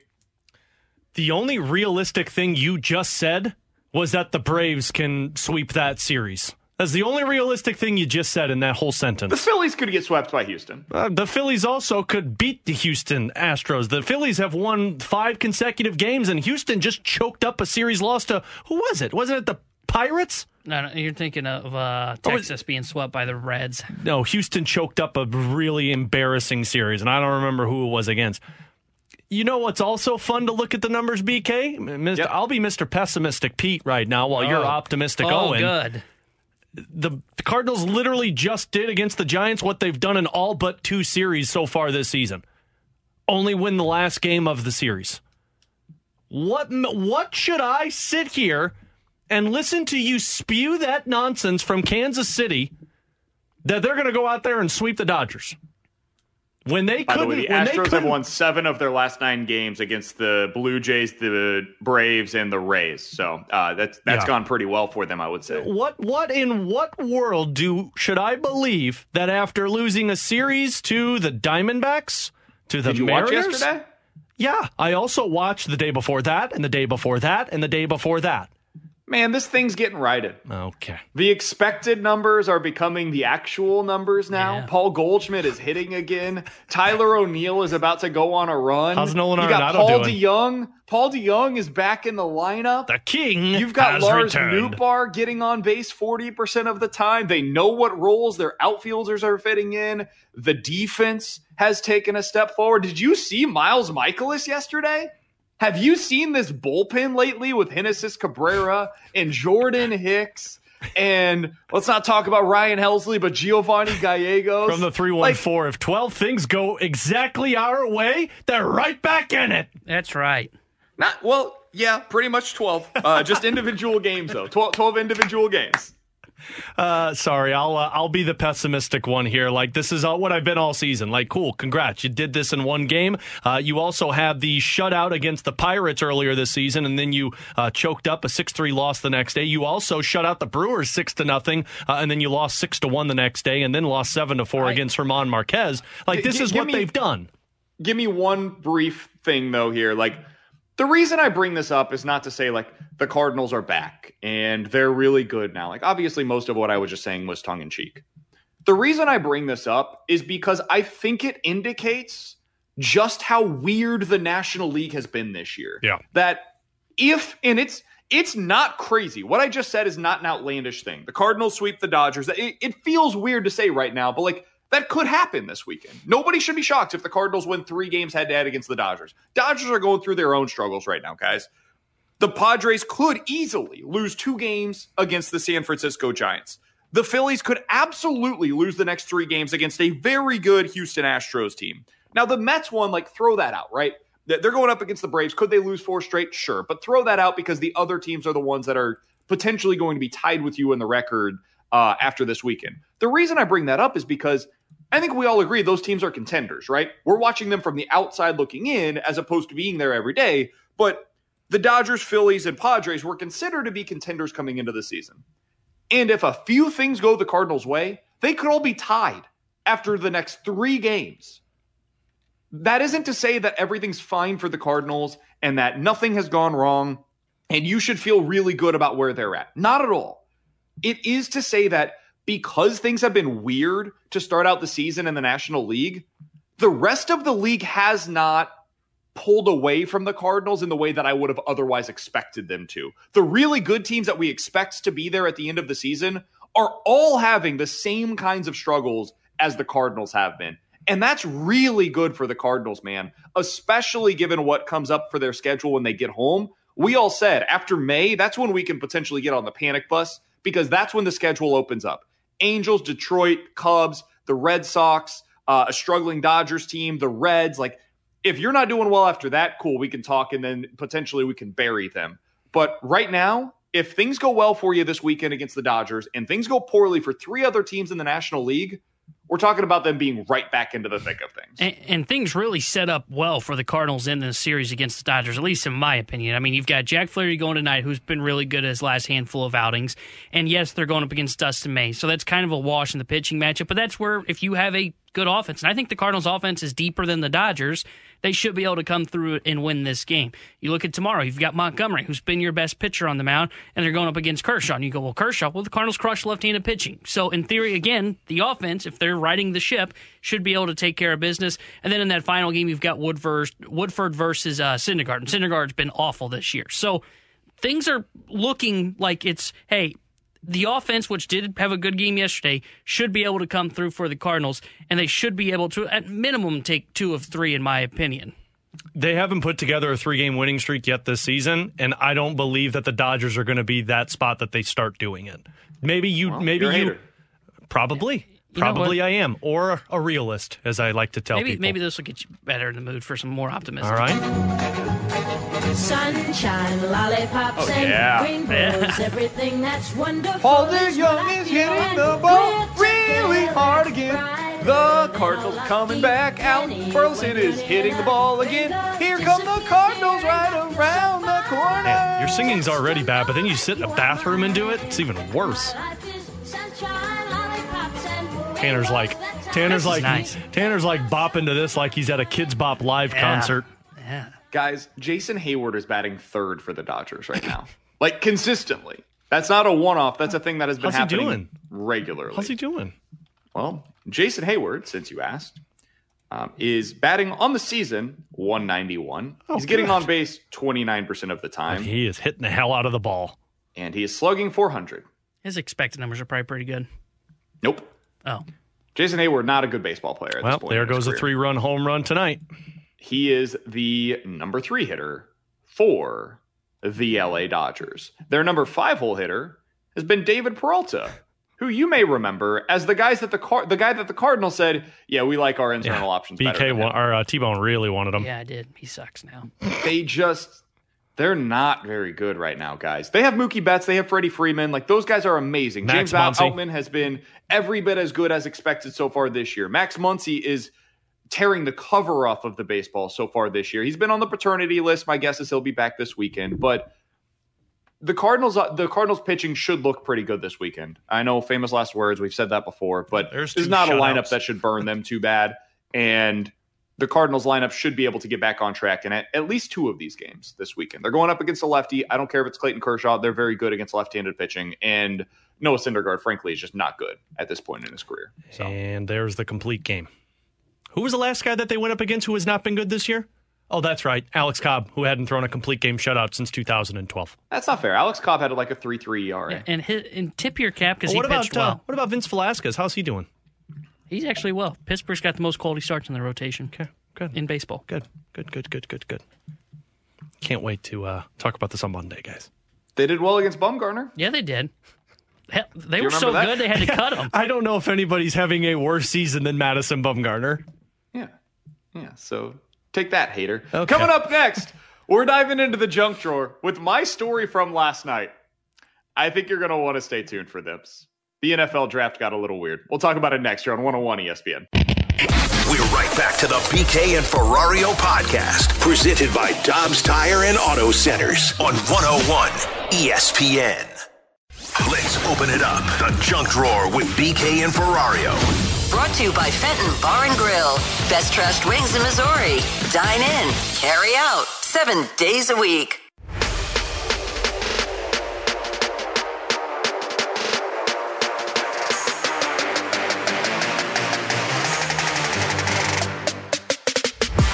Alongside Alex Ferrario and Tanner Hendrickson, I'm Brandon Kiley. So, Alex, I'm in Kansas City for the NFL draft this weekend. Went out to the first round yesterday. Made sure to get there as early as I could to, to get a good spot, right? Get the right view of the stage as you're out there. So I get out there around 2:30 or so. I think is when we officially arrived at the draft yesterday, and it was already getting pretty full. I'm sorry, at that but point. I'm not sitting around for four and a half hours. Just hung out, drank some beer, enjoyed the good weather, had some good conversation with some friends. It was a great old time. So we're hanging out. Now the problem is there is one beer tent in the main stage area, Oh, right? gosh. It's called the Bud Light beer tent, right? Oh, so you just wait in line for four and a half hours. C- correct. Basically, we waited about 35 or 40 minutes for the first round of beers. Which is fine. Like we've we've got all the time in the world, right? It's about six o'clock now. We're ready for our next round of beers. We don't want to go up to the um, up to the tent whenever the draft is actually taking place. So we're getting ready to go get them. And instead of going to this tent that we went to last time where we waited so long, there's the other side of the draft, which is like the NFL draft experience, right? You got the kids that are running around, they're kicking the footballs, they've got all the Super Bowl trophies on display. Like, it's a cool little area. It's on the it's just on the other side of the World War One uh, monument out here. So we decided, you know what? It seemed like the lines were a little shorter over there. We'll walk over there this time around. So we do that. I get a text from my dad, who's not at the draft. We didn't have great service last night out there because there were so many people in the area. I get a text from him, and he says, "Hey, I just got a text that it's been it's at capacity now."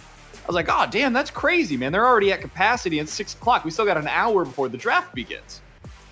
I look over at my buddy because most of the group is still over in the other area that we were standing at, and we went over to go get the beer for everybody. I look over at my buddy, and I was like, "Wait, he mentioned a specific area where they've reached capacity. We're not in that area right now. I was like, we should get out of this line. We, we were like three people behind. We were getting ready to go get the beers at this point. We're very close to the line. It's like we need to go back, dude. This is this could be potentially problematic for us. So we start walking back. We get to the area where they let you in to to view the the draft. They're like, hey, we're, we're at capacity. You guys can't oh, go in. Oh, Yes. I was like, well, what do you mean? All of my stuff at this point is over there. Like everything that we brought is is in the area. We've been standing here for four hours. We, we got to get back in. Then a few people walk out. I was like, all right, you guys are no longer at capacity, oh, right? Oh, that in, such one a out. BK move. Oh, three guys just left. No, you're not at capacity. We're good to go.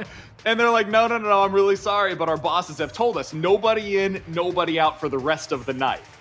Well, I'm looking at my out. buddy.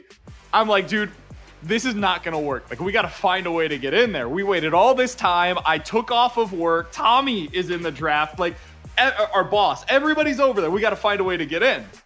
So there's a few people in front of us that have like tried to go around and then potentially get in by either hopping the fence or finding an oh, opening. God. And they're like running them down and making sure that they get them back out. So we decide we're gonna wait for the next person to get caught.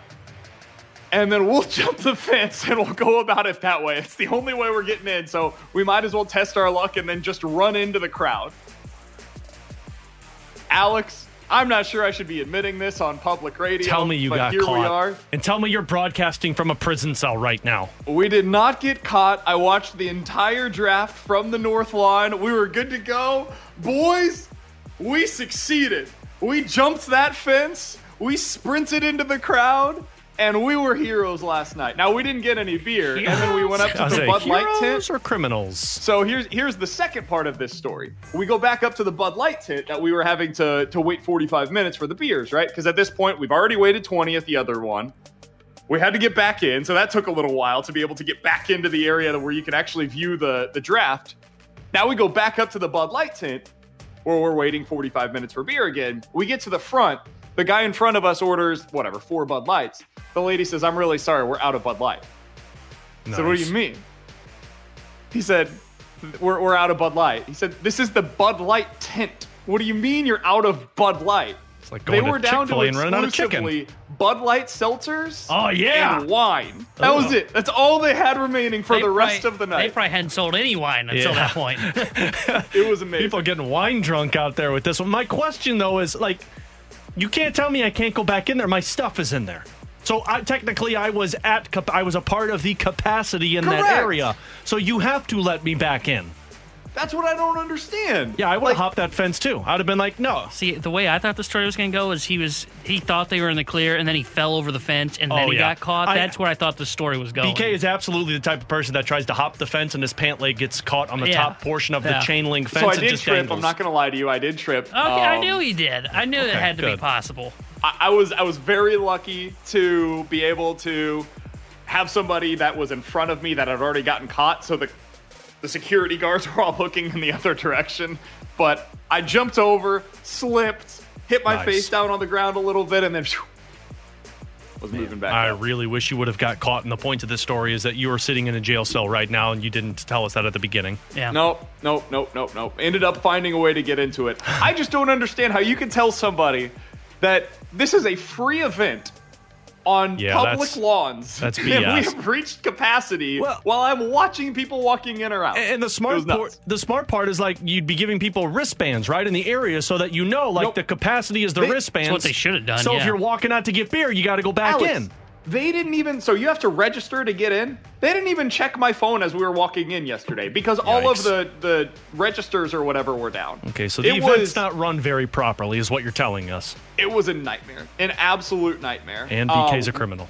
One thing that I will say, I miss being able to watch Mel Kiper and all of the analysis while you're at the draft. That is the one Let's letdown of be, of Yeah. being here. Going to an NFL draft just doesn't really It interest doesn't. me. Like I think I would prefer to just watch it at home. Have my own beer that's free. Yeah. Have my own bathroom that I can go to the restroom at free. Never get kicked out of like the Never family have- room, yeah. for example. Never have to hop a fence to get back into my spot where I'm going to stand the entire time and probably not see or hear anything. I th- I thought it was going to be the biggest BKO ever. Where I come to the NFL Yeah, draft, would've I show incredible. up four hours early, go to another line to get a beer, and am then barred from re-entering the NFL draft. I was been fully prepared for the biggest BKO What? of my personal life. What what all did you take with you to the draft that was over there?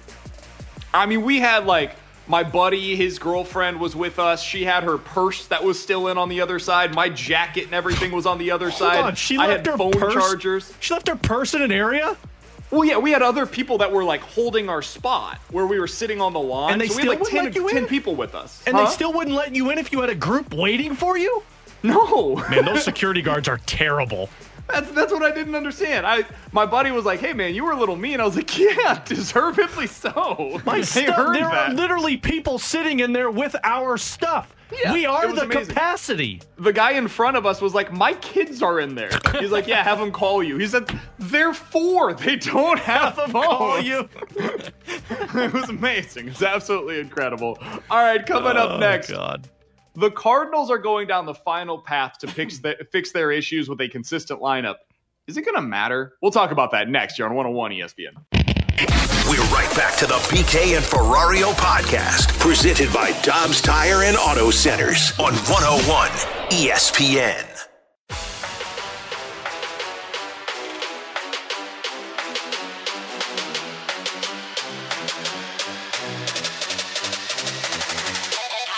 I do think when you look at the, the lineup, there's been a, lot of pieces that have been changing, and, and I think trying to find a little bit more consistency in that is something that we're going to try to do. In other words, allow players to get into some sort of flow, and, and I think that rhythm just hasn't been there. So, you know, I think the one thing I'd ask for from our fan base right now is a little bit of patience um, because we do think that, that we do have the talent to win, and we always got to remind ourselves it's still April. Alongside Alex Ferrario and Tanner Hendrickson, I'm Brandon Kiley. That will not be the case for a whole lot longer. That was John Mozeliak on Bally Sports Midwest earlier this week when asked about why the Cardinals decided to make the move with Jordan Walker, why they brought back, we don't have to talk about this today, uh, Taylor Motter, and how that is going to play into their ability to have a consistent lineup. Oliver Mar- Marmol had some interesting comments on this as well to Derrick Goold yesterday. Alex, here's what he said. Quote, the key to all of this is to be able to give guys consistent at bats and to throw a similar lineup every day to allow players to get into a rhythm. Hopefully, someone runs away with the opportunity and you just go from there. This is a chance for these guys to go out there with a little bit more consistency, end quote. You look at what the lineup has been over really the last week or so. Lars Nootbaar is batting first. Paul Goldschmidt's batting second. Nolan Gorman's batting third. Nolan Arenado is batting fifth. Willson Contreras, uh, excuse me, Nolan Arenado is batting fourth. Willson Contreras batting fifth. And then Tyler O'Neill is typically either him or Alec Burleson batting sixth. It is pretty clear they're running with the same lineup. This is like a hey, let's revert back to the Mike Shildt days type of a scenario. They're going with the same three guys against right handed pitching regularly in the outfield. Paul DeJong has become your starting shortstop again. He started four of the last five games there. Alex, how do you feel about this? Do you think it changes anything?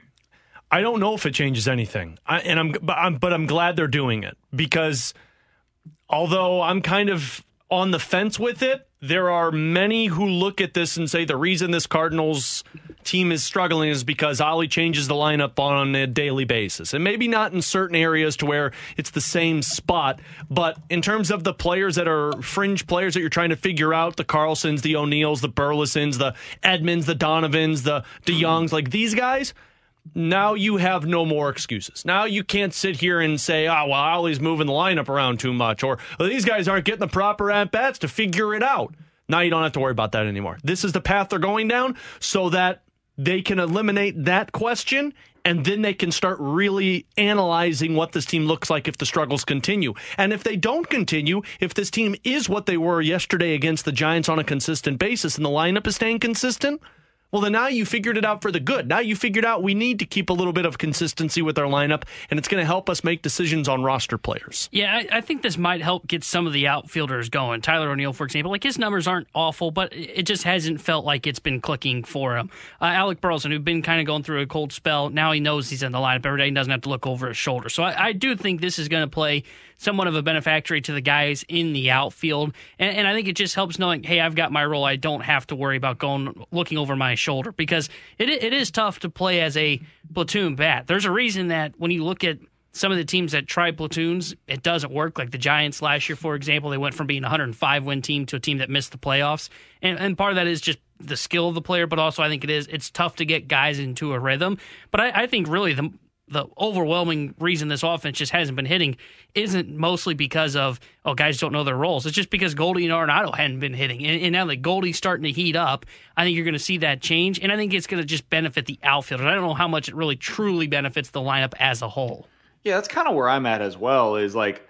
I get what they're trying to do here. They're trying to motivate guys. They're trying to tell them like, "Hey, here's your opportunity." They're they're basically trying to instill artificially confidence in players is what they're doing. They're saying hey we believe in you. It's what they did last year with dylan carlson at the trade deadline right? Where they said hey we believe in dylan carlson. He's going to be our center fielder. Guys that was always going to be the case. Like whether they traded harrison bader or not harrison bader was hurt.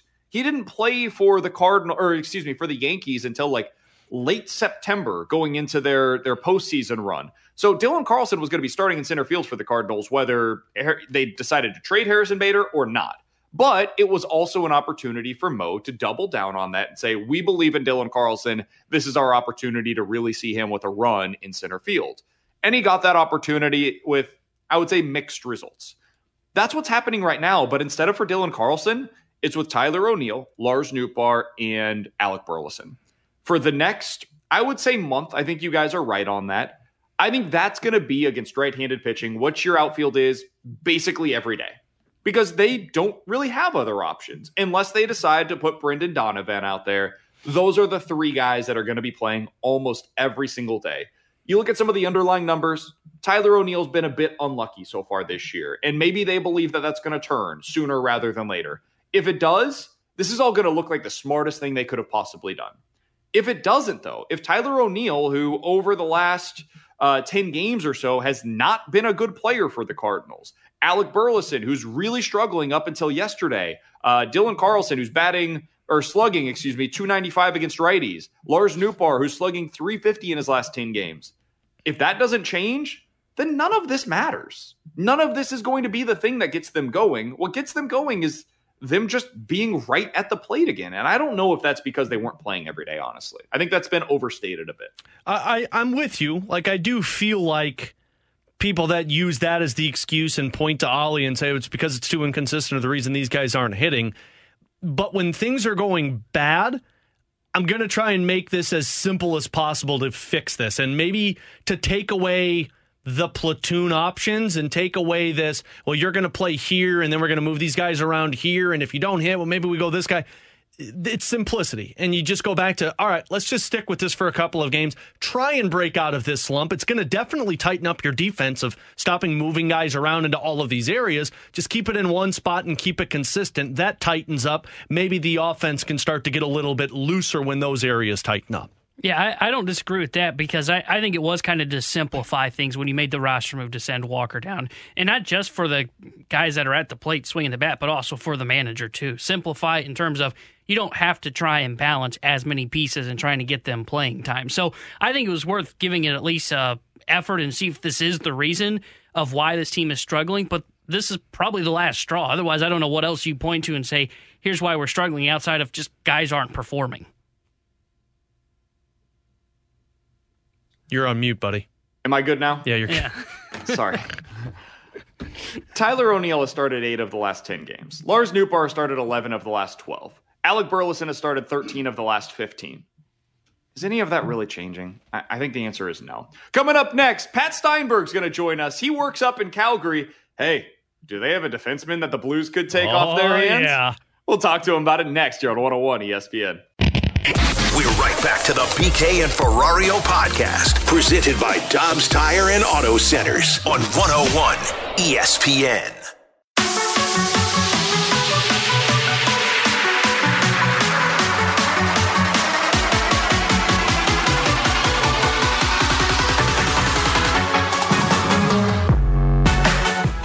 Alongside Alex Ferrario, I'm Brandon Kiley. It's BK and Ferrario here on 101 ESPN. And right now, we are happy to go out to the 101 ESPN hotline to be joined by Pat Steinberg. He is the Flames radio host. You can hear him on Flames Talk on Sportsnet 960 up in Calgary. He joins us now here on 101 ESPN. Pat, we appreciate the time as always, man. Not the season that either of us were expecting for our respective teams. How you doing today? I'm good, boys. Uh, how are we doing today?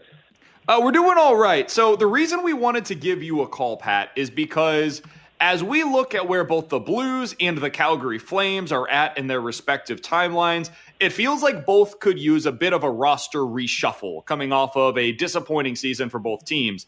When you look at what this offseason is going to be for Calgary, how much of a roster reshuffle are you anticipating for that squad? Oh, well, I mean, it's it's weird because I think there's a chance that we do see some pretty significant player personnel moves, but before anything can happen there, the Flames got to figure out a couple things before they can even go down that road. Because number one, they got to figure out who's going to be making those decisions. Because right now they don't have a general manager after Brad Treliving walked away just under two weeks ago. So they don't have a GM, and the the search is is kind of just really getting underway for them. So you've got you've got that to get figured out. And the other thing that's really interesting here, guys, is head coach Daryl Sutter is very much, I think, I'm trying to think of the right word, right word to describe it, or right mm-hmm. way to describe it, but he's he's very much, um, I guess, hanging in the balance. They're going through a an internal review right now and determining whether or not the head coach is going to be back next year. And so the reason why I bring that up is because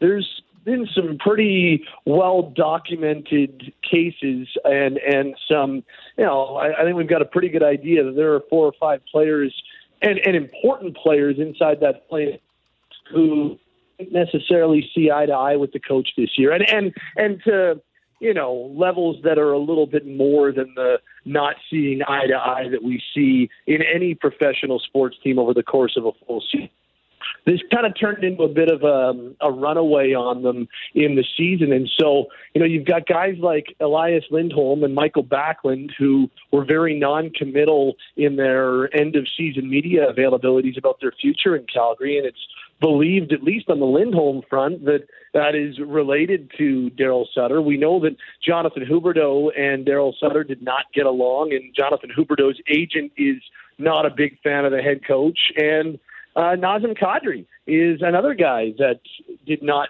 see eye to eye with his head coach, and especially those last two guys with those contracts kicking in next season at ten and a half million dollars and seven million per year already committed to Nazem Kadri. There's seventeen and a half million dollars of like an eighty-three million dollar salary cap that you've got that did not get along or or um, was not on the same page with the head coach this year. So that's kind of the the thing that is is hanging over everything right now. But yeah, when you've got Elias Lindholm being very non-committal about his future, and he's this team's number one center. When you've got, he's kind of like in a, in a lot of ways. He, he profiles very much to the way Ryan O'Reilly was used and, and the type of O'Reilly had while he was a member of the Blues. So you've got Lindholm non-committal. You've got the longest tenured member of the team in Michael Backlund, who is a perennial Selke Trophy guy. Uh, he is very much non-committal to, in terms of his future. And you've got going into next season four other high-profile guys who are entering the final year of contracts as well. Noah Hanifin on the blue line, Chris Tanev on the blue line, just to name a couple. So they've got some significant decisions to make. And if it turns out that Lindholm does truly not want to be back here, then you almost have to be ready to trade him this summer. And that could kind of be the first domino to fall in what could be a few different player personnel moves. And it's funny, guys, because last summer, with all of what happened, you talk about a roster reshuffle, that was kind of forced on them.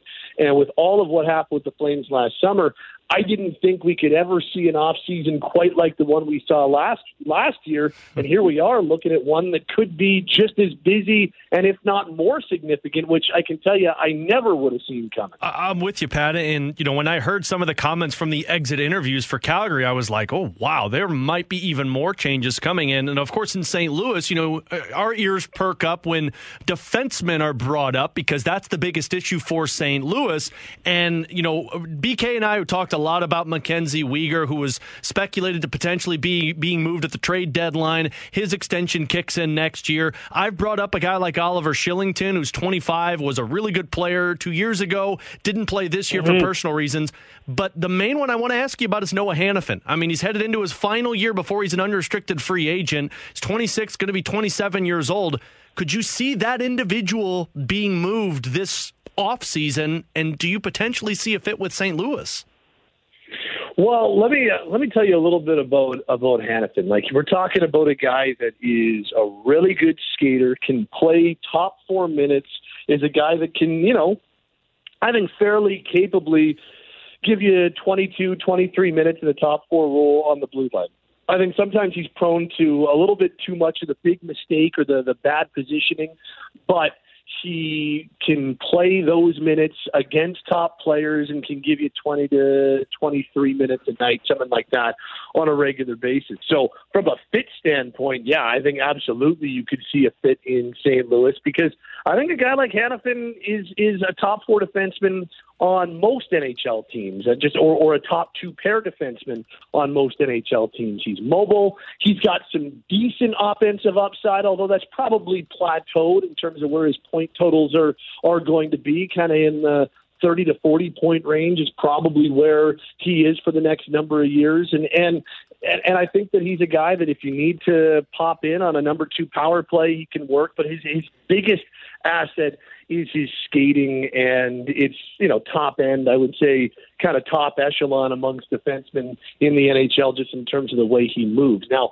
in terms of whether or not the Flames would move him this summer, I think there's a possibility because of, of a number of different reasons. Number one, he does enter the final year of a contract. He was a little bit more optimistic than Lindholm or Backlund were uh, a couple of weeks when it comes to his future with the team, but still would kind of give you the stock NHLPA answer, like, yeah, I'm interested and we could talk about it, but you know, wasn't really super like, yeah, yeah, I definitely want to stay, but he was definitely more optimistic. Uh, the problem with the Flames or for the Flames is that as of right now, they've got about a million dollars, give or take a few hundred thousand, that they'll have to use to sign a bunch of players under the salary cap, which means they'll have to clear space elsewhere because Weegar's extension kicked in, as you mentioned, and because Huberdeau's extension kicked in. That's a lot of money going under the cap. So they don't have a lot of flexibility, which means a guy like Hanifin all of a sudden enters the conversation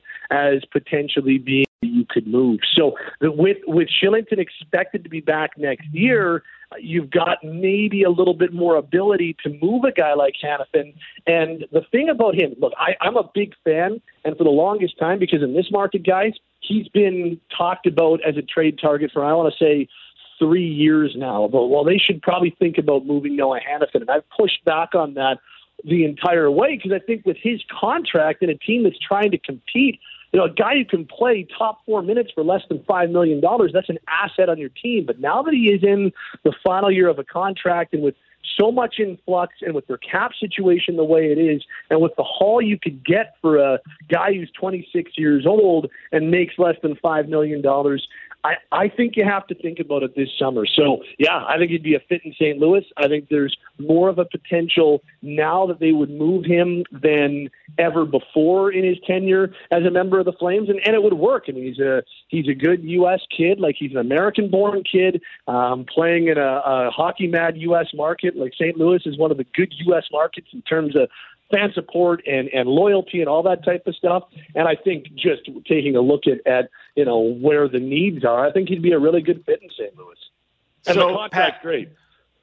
Uh, Pat, we're we're, t- we're talking to Pat Steinberg. Um, he, you can hear him do radio up in Calgary. He, he covers the Flames. He hosts Flames Talk on Sportsnet 960. Uh, that that is Alex's guy. Alex loves Noah Hanifin, and if we're being honest, and certainly based on what you just said there, he seems like the more likely candidate to be dealt. I have honed in on Mackenzie Weegar, though, because he's a tremendous hockey player. I mean, you saw what he can do this year. He's good defensively. He can put up points offensively. He's a, a well rounded player. He is a bit older, and he has that contract that, as you mentioned, kicks in starting next year. Is there any scenario whatsoever in your mind where the Calgary Flames will kick the tires on potentially trading Mackenzie Weegar this offseason? I think they even loosely discussed it. I know that there was kind of talk about, oh, Weegar's available at the trade deadline. I don't know how available he actually was, but I do think they even kind of loosely discussed it if there were really good offers at this year's trade deadline. So do I think it's completely out of the question? No, not at all because especially if the team does start going in a different direction and you've got an eight year contract that kicks in starting this coming season, then I think you have to listen, especially if you're getting good value on it. But I think Weegar won a lot of people over in the organization as the season went along. He had, I don't want to say he had a rough first half, but brand new player, brand new coach. I think there was an adjustment in the first 40, 45 games or so. But after the All Star break, he might have been Calgary's best defenseman. And, and I think that that really made an impact – on some of the executives on this team, on this coaching staff. Now, again, we don't know what the future is for either of those departments, but I think he made an impact. And he also has kind of started to cement himself as a real leader on the team. And I wonder how they look at that. This team hasn't had a captain for a couple of years. And I think all of a sudden, with what we saw from Weegar and the way he handled himself, the way that he plays on the ice, that, you know, all of a sudden he enters um, kind of that that captain territory, and you're like, okay, well maybe this is a guy they could put the C on for the first time in three seasons. So I, I think he's less likely, but I don't think it's out of the question. And honestly, right now, I don't know if there are a lot of untouchables on this team right now. I would have said Lindholm before, but Lindholm's entering the final year of a contract and, and doesn't necessarily want to re-sign. And, and Weegar, I think, is a great player, but you know, you're talking about a guy straddling 30 or close to it and he's got eight years left on his deal starting this year. So I don't think it's out of the question. The only reason I would lean more Hanifin than Weegar, and I think Weegar is actually the better defenseman, guys. I, I'm a big Hanifin fan, but I think Weegar at his best projects to a top pair defenseman, and I think Hanifin at his best and and properly slotted is probably kind of a two three straddling a top pair second pair guy. So um, I, I think Weegar's the better guy, but I think you get better value on Hanifin just because of his contract and because of his age and because he's really, really simple to fit under the salary cap. And even teams really fall in love with that skating ability. So I think if you're looking from a flame standpoint, um, who they could maximize most in a trade right now, I feel like it would be Hanifin. But I think Weegar is still a guy that if there's a team that is, is willing to make a commensurate package deal and, and, and actually put something on the table that, that is attractive to the Flames, I, I think that I don't think it's out of the question because I think they absolutely are looking at all kinds of ways to change the dynamic going into next season. Real quick, Pat, just as a follow up with that, if if a trade were to take place with St. Louis, uh, w- are, are they looking at first round picks? Are they looking at NHL ready players? Like, where do you think they'll be at? That's that's maybe the toughest question that that we've been trying to kick around for the last little while. What type of return would they be looking for? Like, let's just say that Lindholm or Hanifin were to end up being dealt, would they go the route they went with uh, with Florida when they could have? Carolina gave them a deal that was more future oriented. There was at least one other deal that was on the table. There was a good deal that for Matthew Tkachuk ended up having a little bit more of a future base to it, as opposed to bringing in two guys who are well established NHLers in Huberdeau and Weegar. So they decided to go with the win now mode and the win now deal last July. This time around, it's a little bit less certain. And I think if you've got a number of players that you're not certain are going to be coming back, guys, I think you might have to go the other direction. I don't think you can make a bunch of hockey trades and bring back okay, a 26, 27 year old Hanifin, we're looking for a 26, 27 year old defenseman. I don't know how many of those type of deals are, are really available. If you're going to be moving Hanifin or Lindholm or any of these players to teams that are looking to bring them in and help step forward, they're probably not looking to give up established members of their roster. They're probably bringing these guys in to help augment and push them over the top or push them to a different tier. So I think if I'm if I'm a betting man, if some of this stuff does end up happening, I think it's going to be more of the picks, prospects, younger players, less established players that you'd be looking at. He's Pat Steinberg. You can hear him on Flames Talk in Calgary on Sportsnet 960. Pat, we appreciate the time, man. Thanks so much for giving us some insight on what's going on up there in Calgary. It'll help us better inform our discussions moving forward. Thanks as always. We'll talk with you again soon, man. Okay, boys, be well. Thanks. You Thanks, got Pat. it. That's Appreciate Pat it. Steinberg joining us here on 101 ESPN. Alex, I think we've got this. Yeah. Two first round picks. Boom. Go ahead and make a Marco Scandella move to make the cap work and bring back Mackenzie Weegar. No, it's Noah Hanifin. Noah Hanifin. He, everything he just said sounded like Jay Bouwmeester. To me, it sounded like a guy that turns the puck over. Well, we have plenty of those guys. Yeah, Jay why- why Bouwmeester did early on in his career, if we're And, being look, honest. and who won the Stanley Cup? Jay Bouwmeester. I, guess my follow up question to that would be, though, Alex, for a player like Noah Hanifin, what do you think the extension is going to look like? Because the reason why he's even available is because he's on the last year of a $4.9 million APY contract. Is he going to get like six and a half, six and a half times be, eight? Yeah, it's probably going to be like Mackenzie Weegar. I don't know if it'd be eight. It maybe be like six, seven years, but it'll be Mackenzie Weegar contract.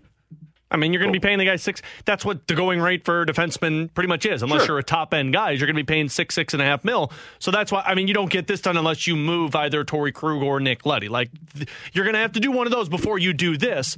But if you're able to accomplish moving one of those, if they go down the future route, which I would almost guarantee you will, you got two first round picks. You don't think Calgary would like to have three first round picks this year? Yeah, do that in a heartbeat for a guy that they might lose next season. I don't think this is going to be the case, so I want to say that on the front end. But if they told you, hey, there's two packages available, it's the same return on either end for the Blues. Like they, they're giving up the same haul to Calgary.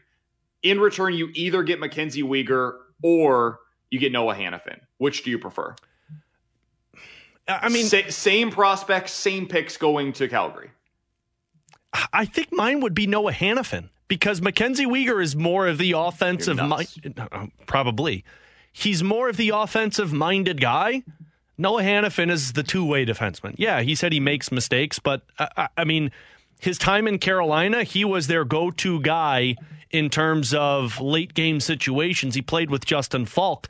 I think that type of player who's six foot three bodes well for you to play with Colton Parayko and Justin Faulk in your top four. Coming up next, 314 399 9646 is the Air Comfort Service text line. You give us four options, we'll tell you which one's got to go here on 101 ESPN. We're right back to the BK and Ferrario podcast, presented by Dobbs Tire and Auto Centers on 101 ESPN. This is BK and Ferrario. Time now for One's Gotta Go. We offer up the talking points, and you get to pick which one's gotta go on 101 ESPN. Brought to you by Trane Heating and Cooling. Visit traininfo.com. It's hard to stop a train.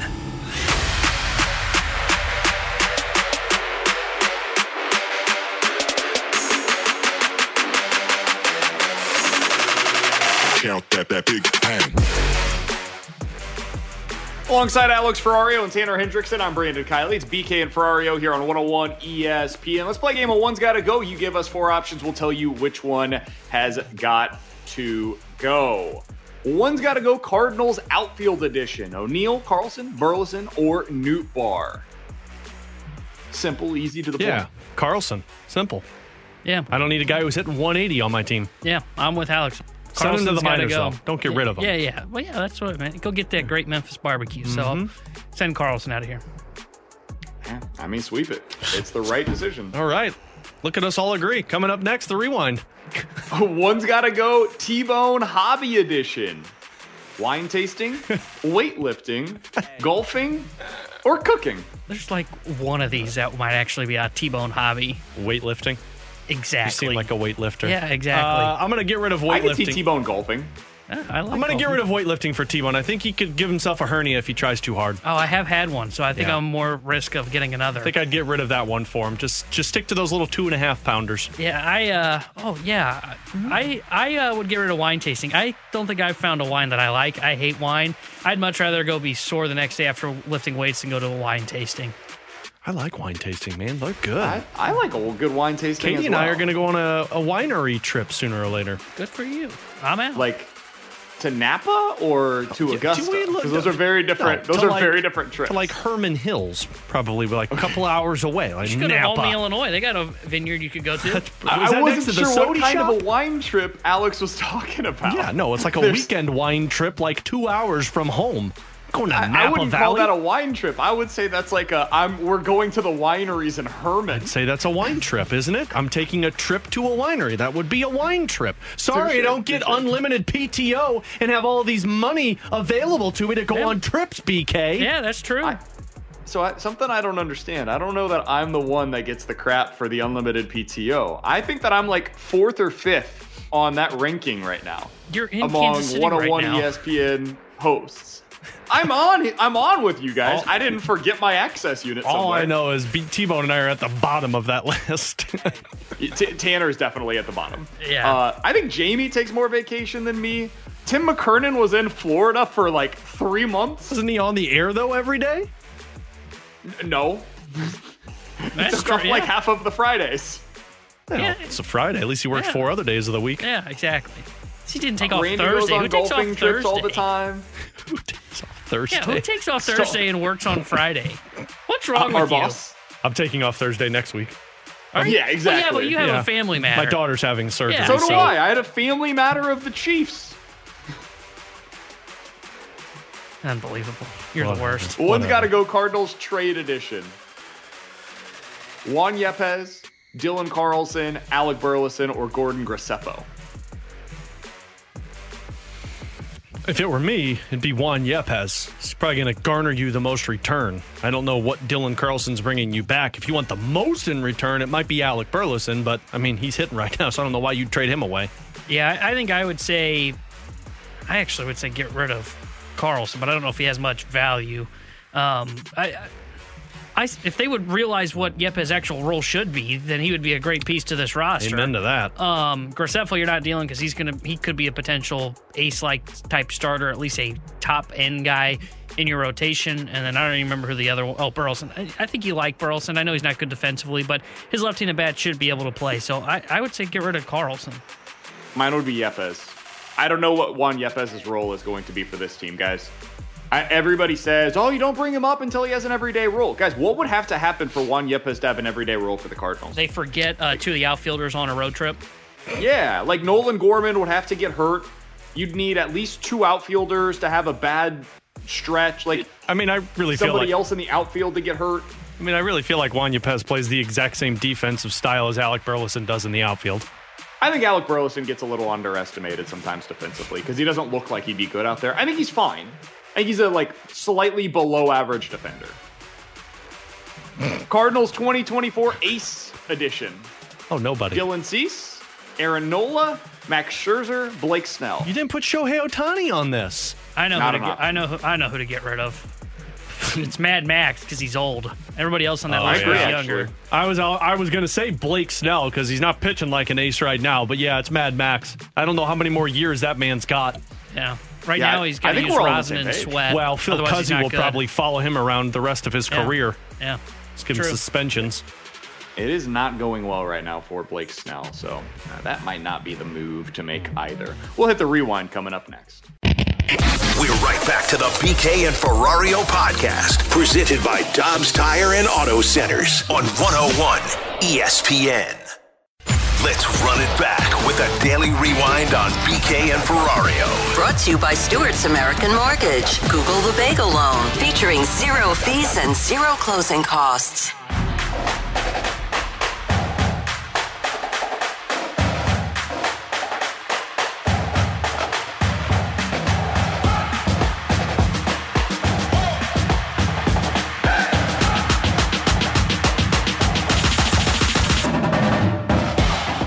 Alongside Alex Ferrario and Tanner Hendrickson, I'm Brandon Kiley. It's BK and Ferrario here on 101 ESPN. Cardinals back in action this weekend in Los Angeles. If they sweep this series, you get a bad series from San Diego, you get a bad series from the Mets, you get a bad series from the Phillies, you're right back in this thing in the National League, boys. Cardinals are looking up after a 6 0 win yesterday in San Francisco. You got a couple of good starters on the mound the next two days Flaherty and Montgomery. This is a Dodgers team that has been scuffling uh, lately. They've got Syndergaard on the mound on Sunday, which is a pretty advantageous matchup for the Cardinals. Alex, what are you expecting from the Cardinals this weekend? Do you think that they have actually put something together, or was yesterday more of a fluke? I, I think they're starting to put something together. Like pitching wise, I'm optimistic for this stretch for two of the three games. I don't know about Jake Woodford, um, but for Jack Flaherty and Jordan Montgomery, I know T Bone. What? What? For for Ja- for Jack Flaherty and Jordan Montgomery, I'm very optimistic on those two sides of things.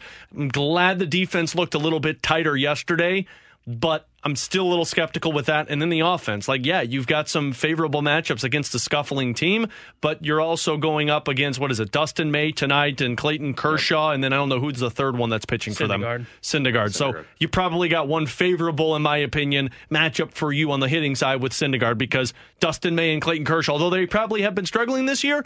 Th- those are like the the perfect example of guys who are struggling who go out there and pitch well against the Cardinals. I, I Yeah, think they, fair, they haven't been struggling. They've been really good. Oh, that's not. It's even worse for the Cardinals. I, I think they right the ship. I think they take two of three this weekend. I, I don't know if they'll win tonight because May's been really good. I, I think they do hit Kershaw because this team kills left-handers and, and they should hit Syndergaard. The thing I'm fascinated to see is will they run on the Dodgers because they haven't been running a lot and the Dodgers are terrible. I saw John Denton tweet this out about 15 minutes ago. Opponents have stolen 38 bases and 44 attempts against the Dodgers this season. So they should be. We we talked about the running Redbirds in the offseason. This should be the series where they start running a little bit, and we'll see if they take advantage of it during this uh, weekend set against the Dodgers.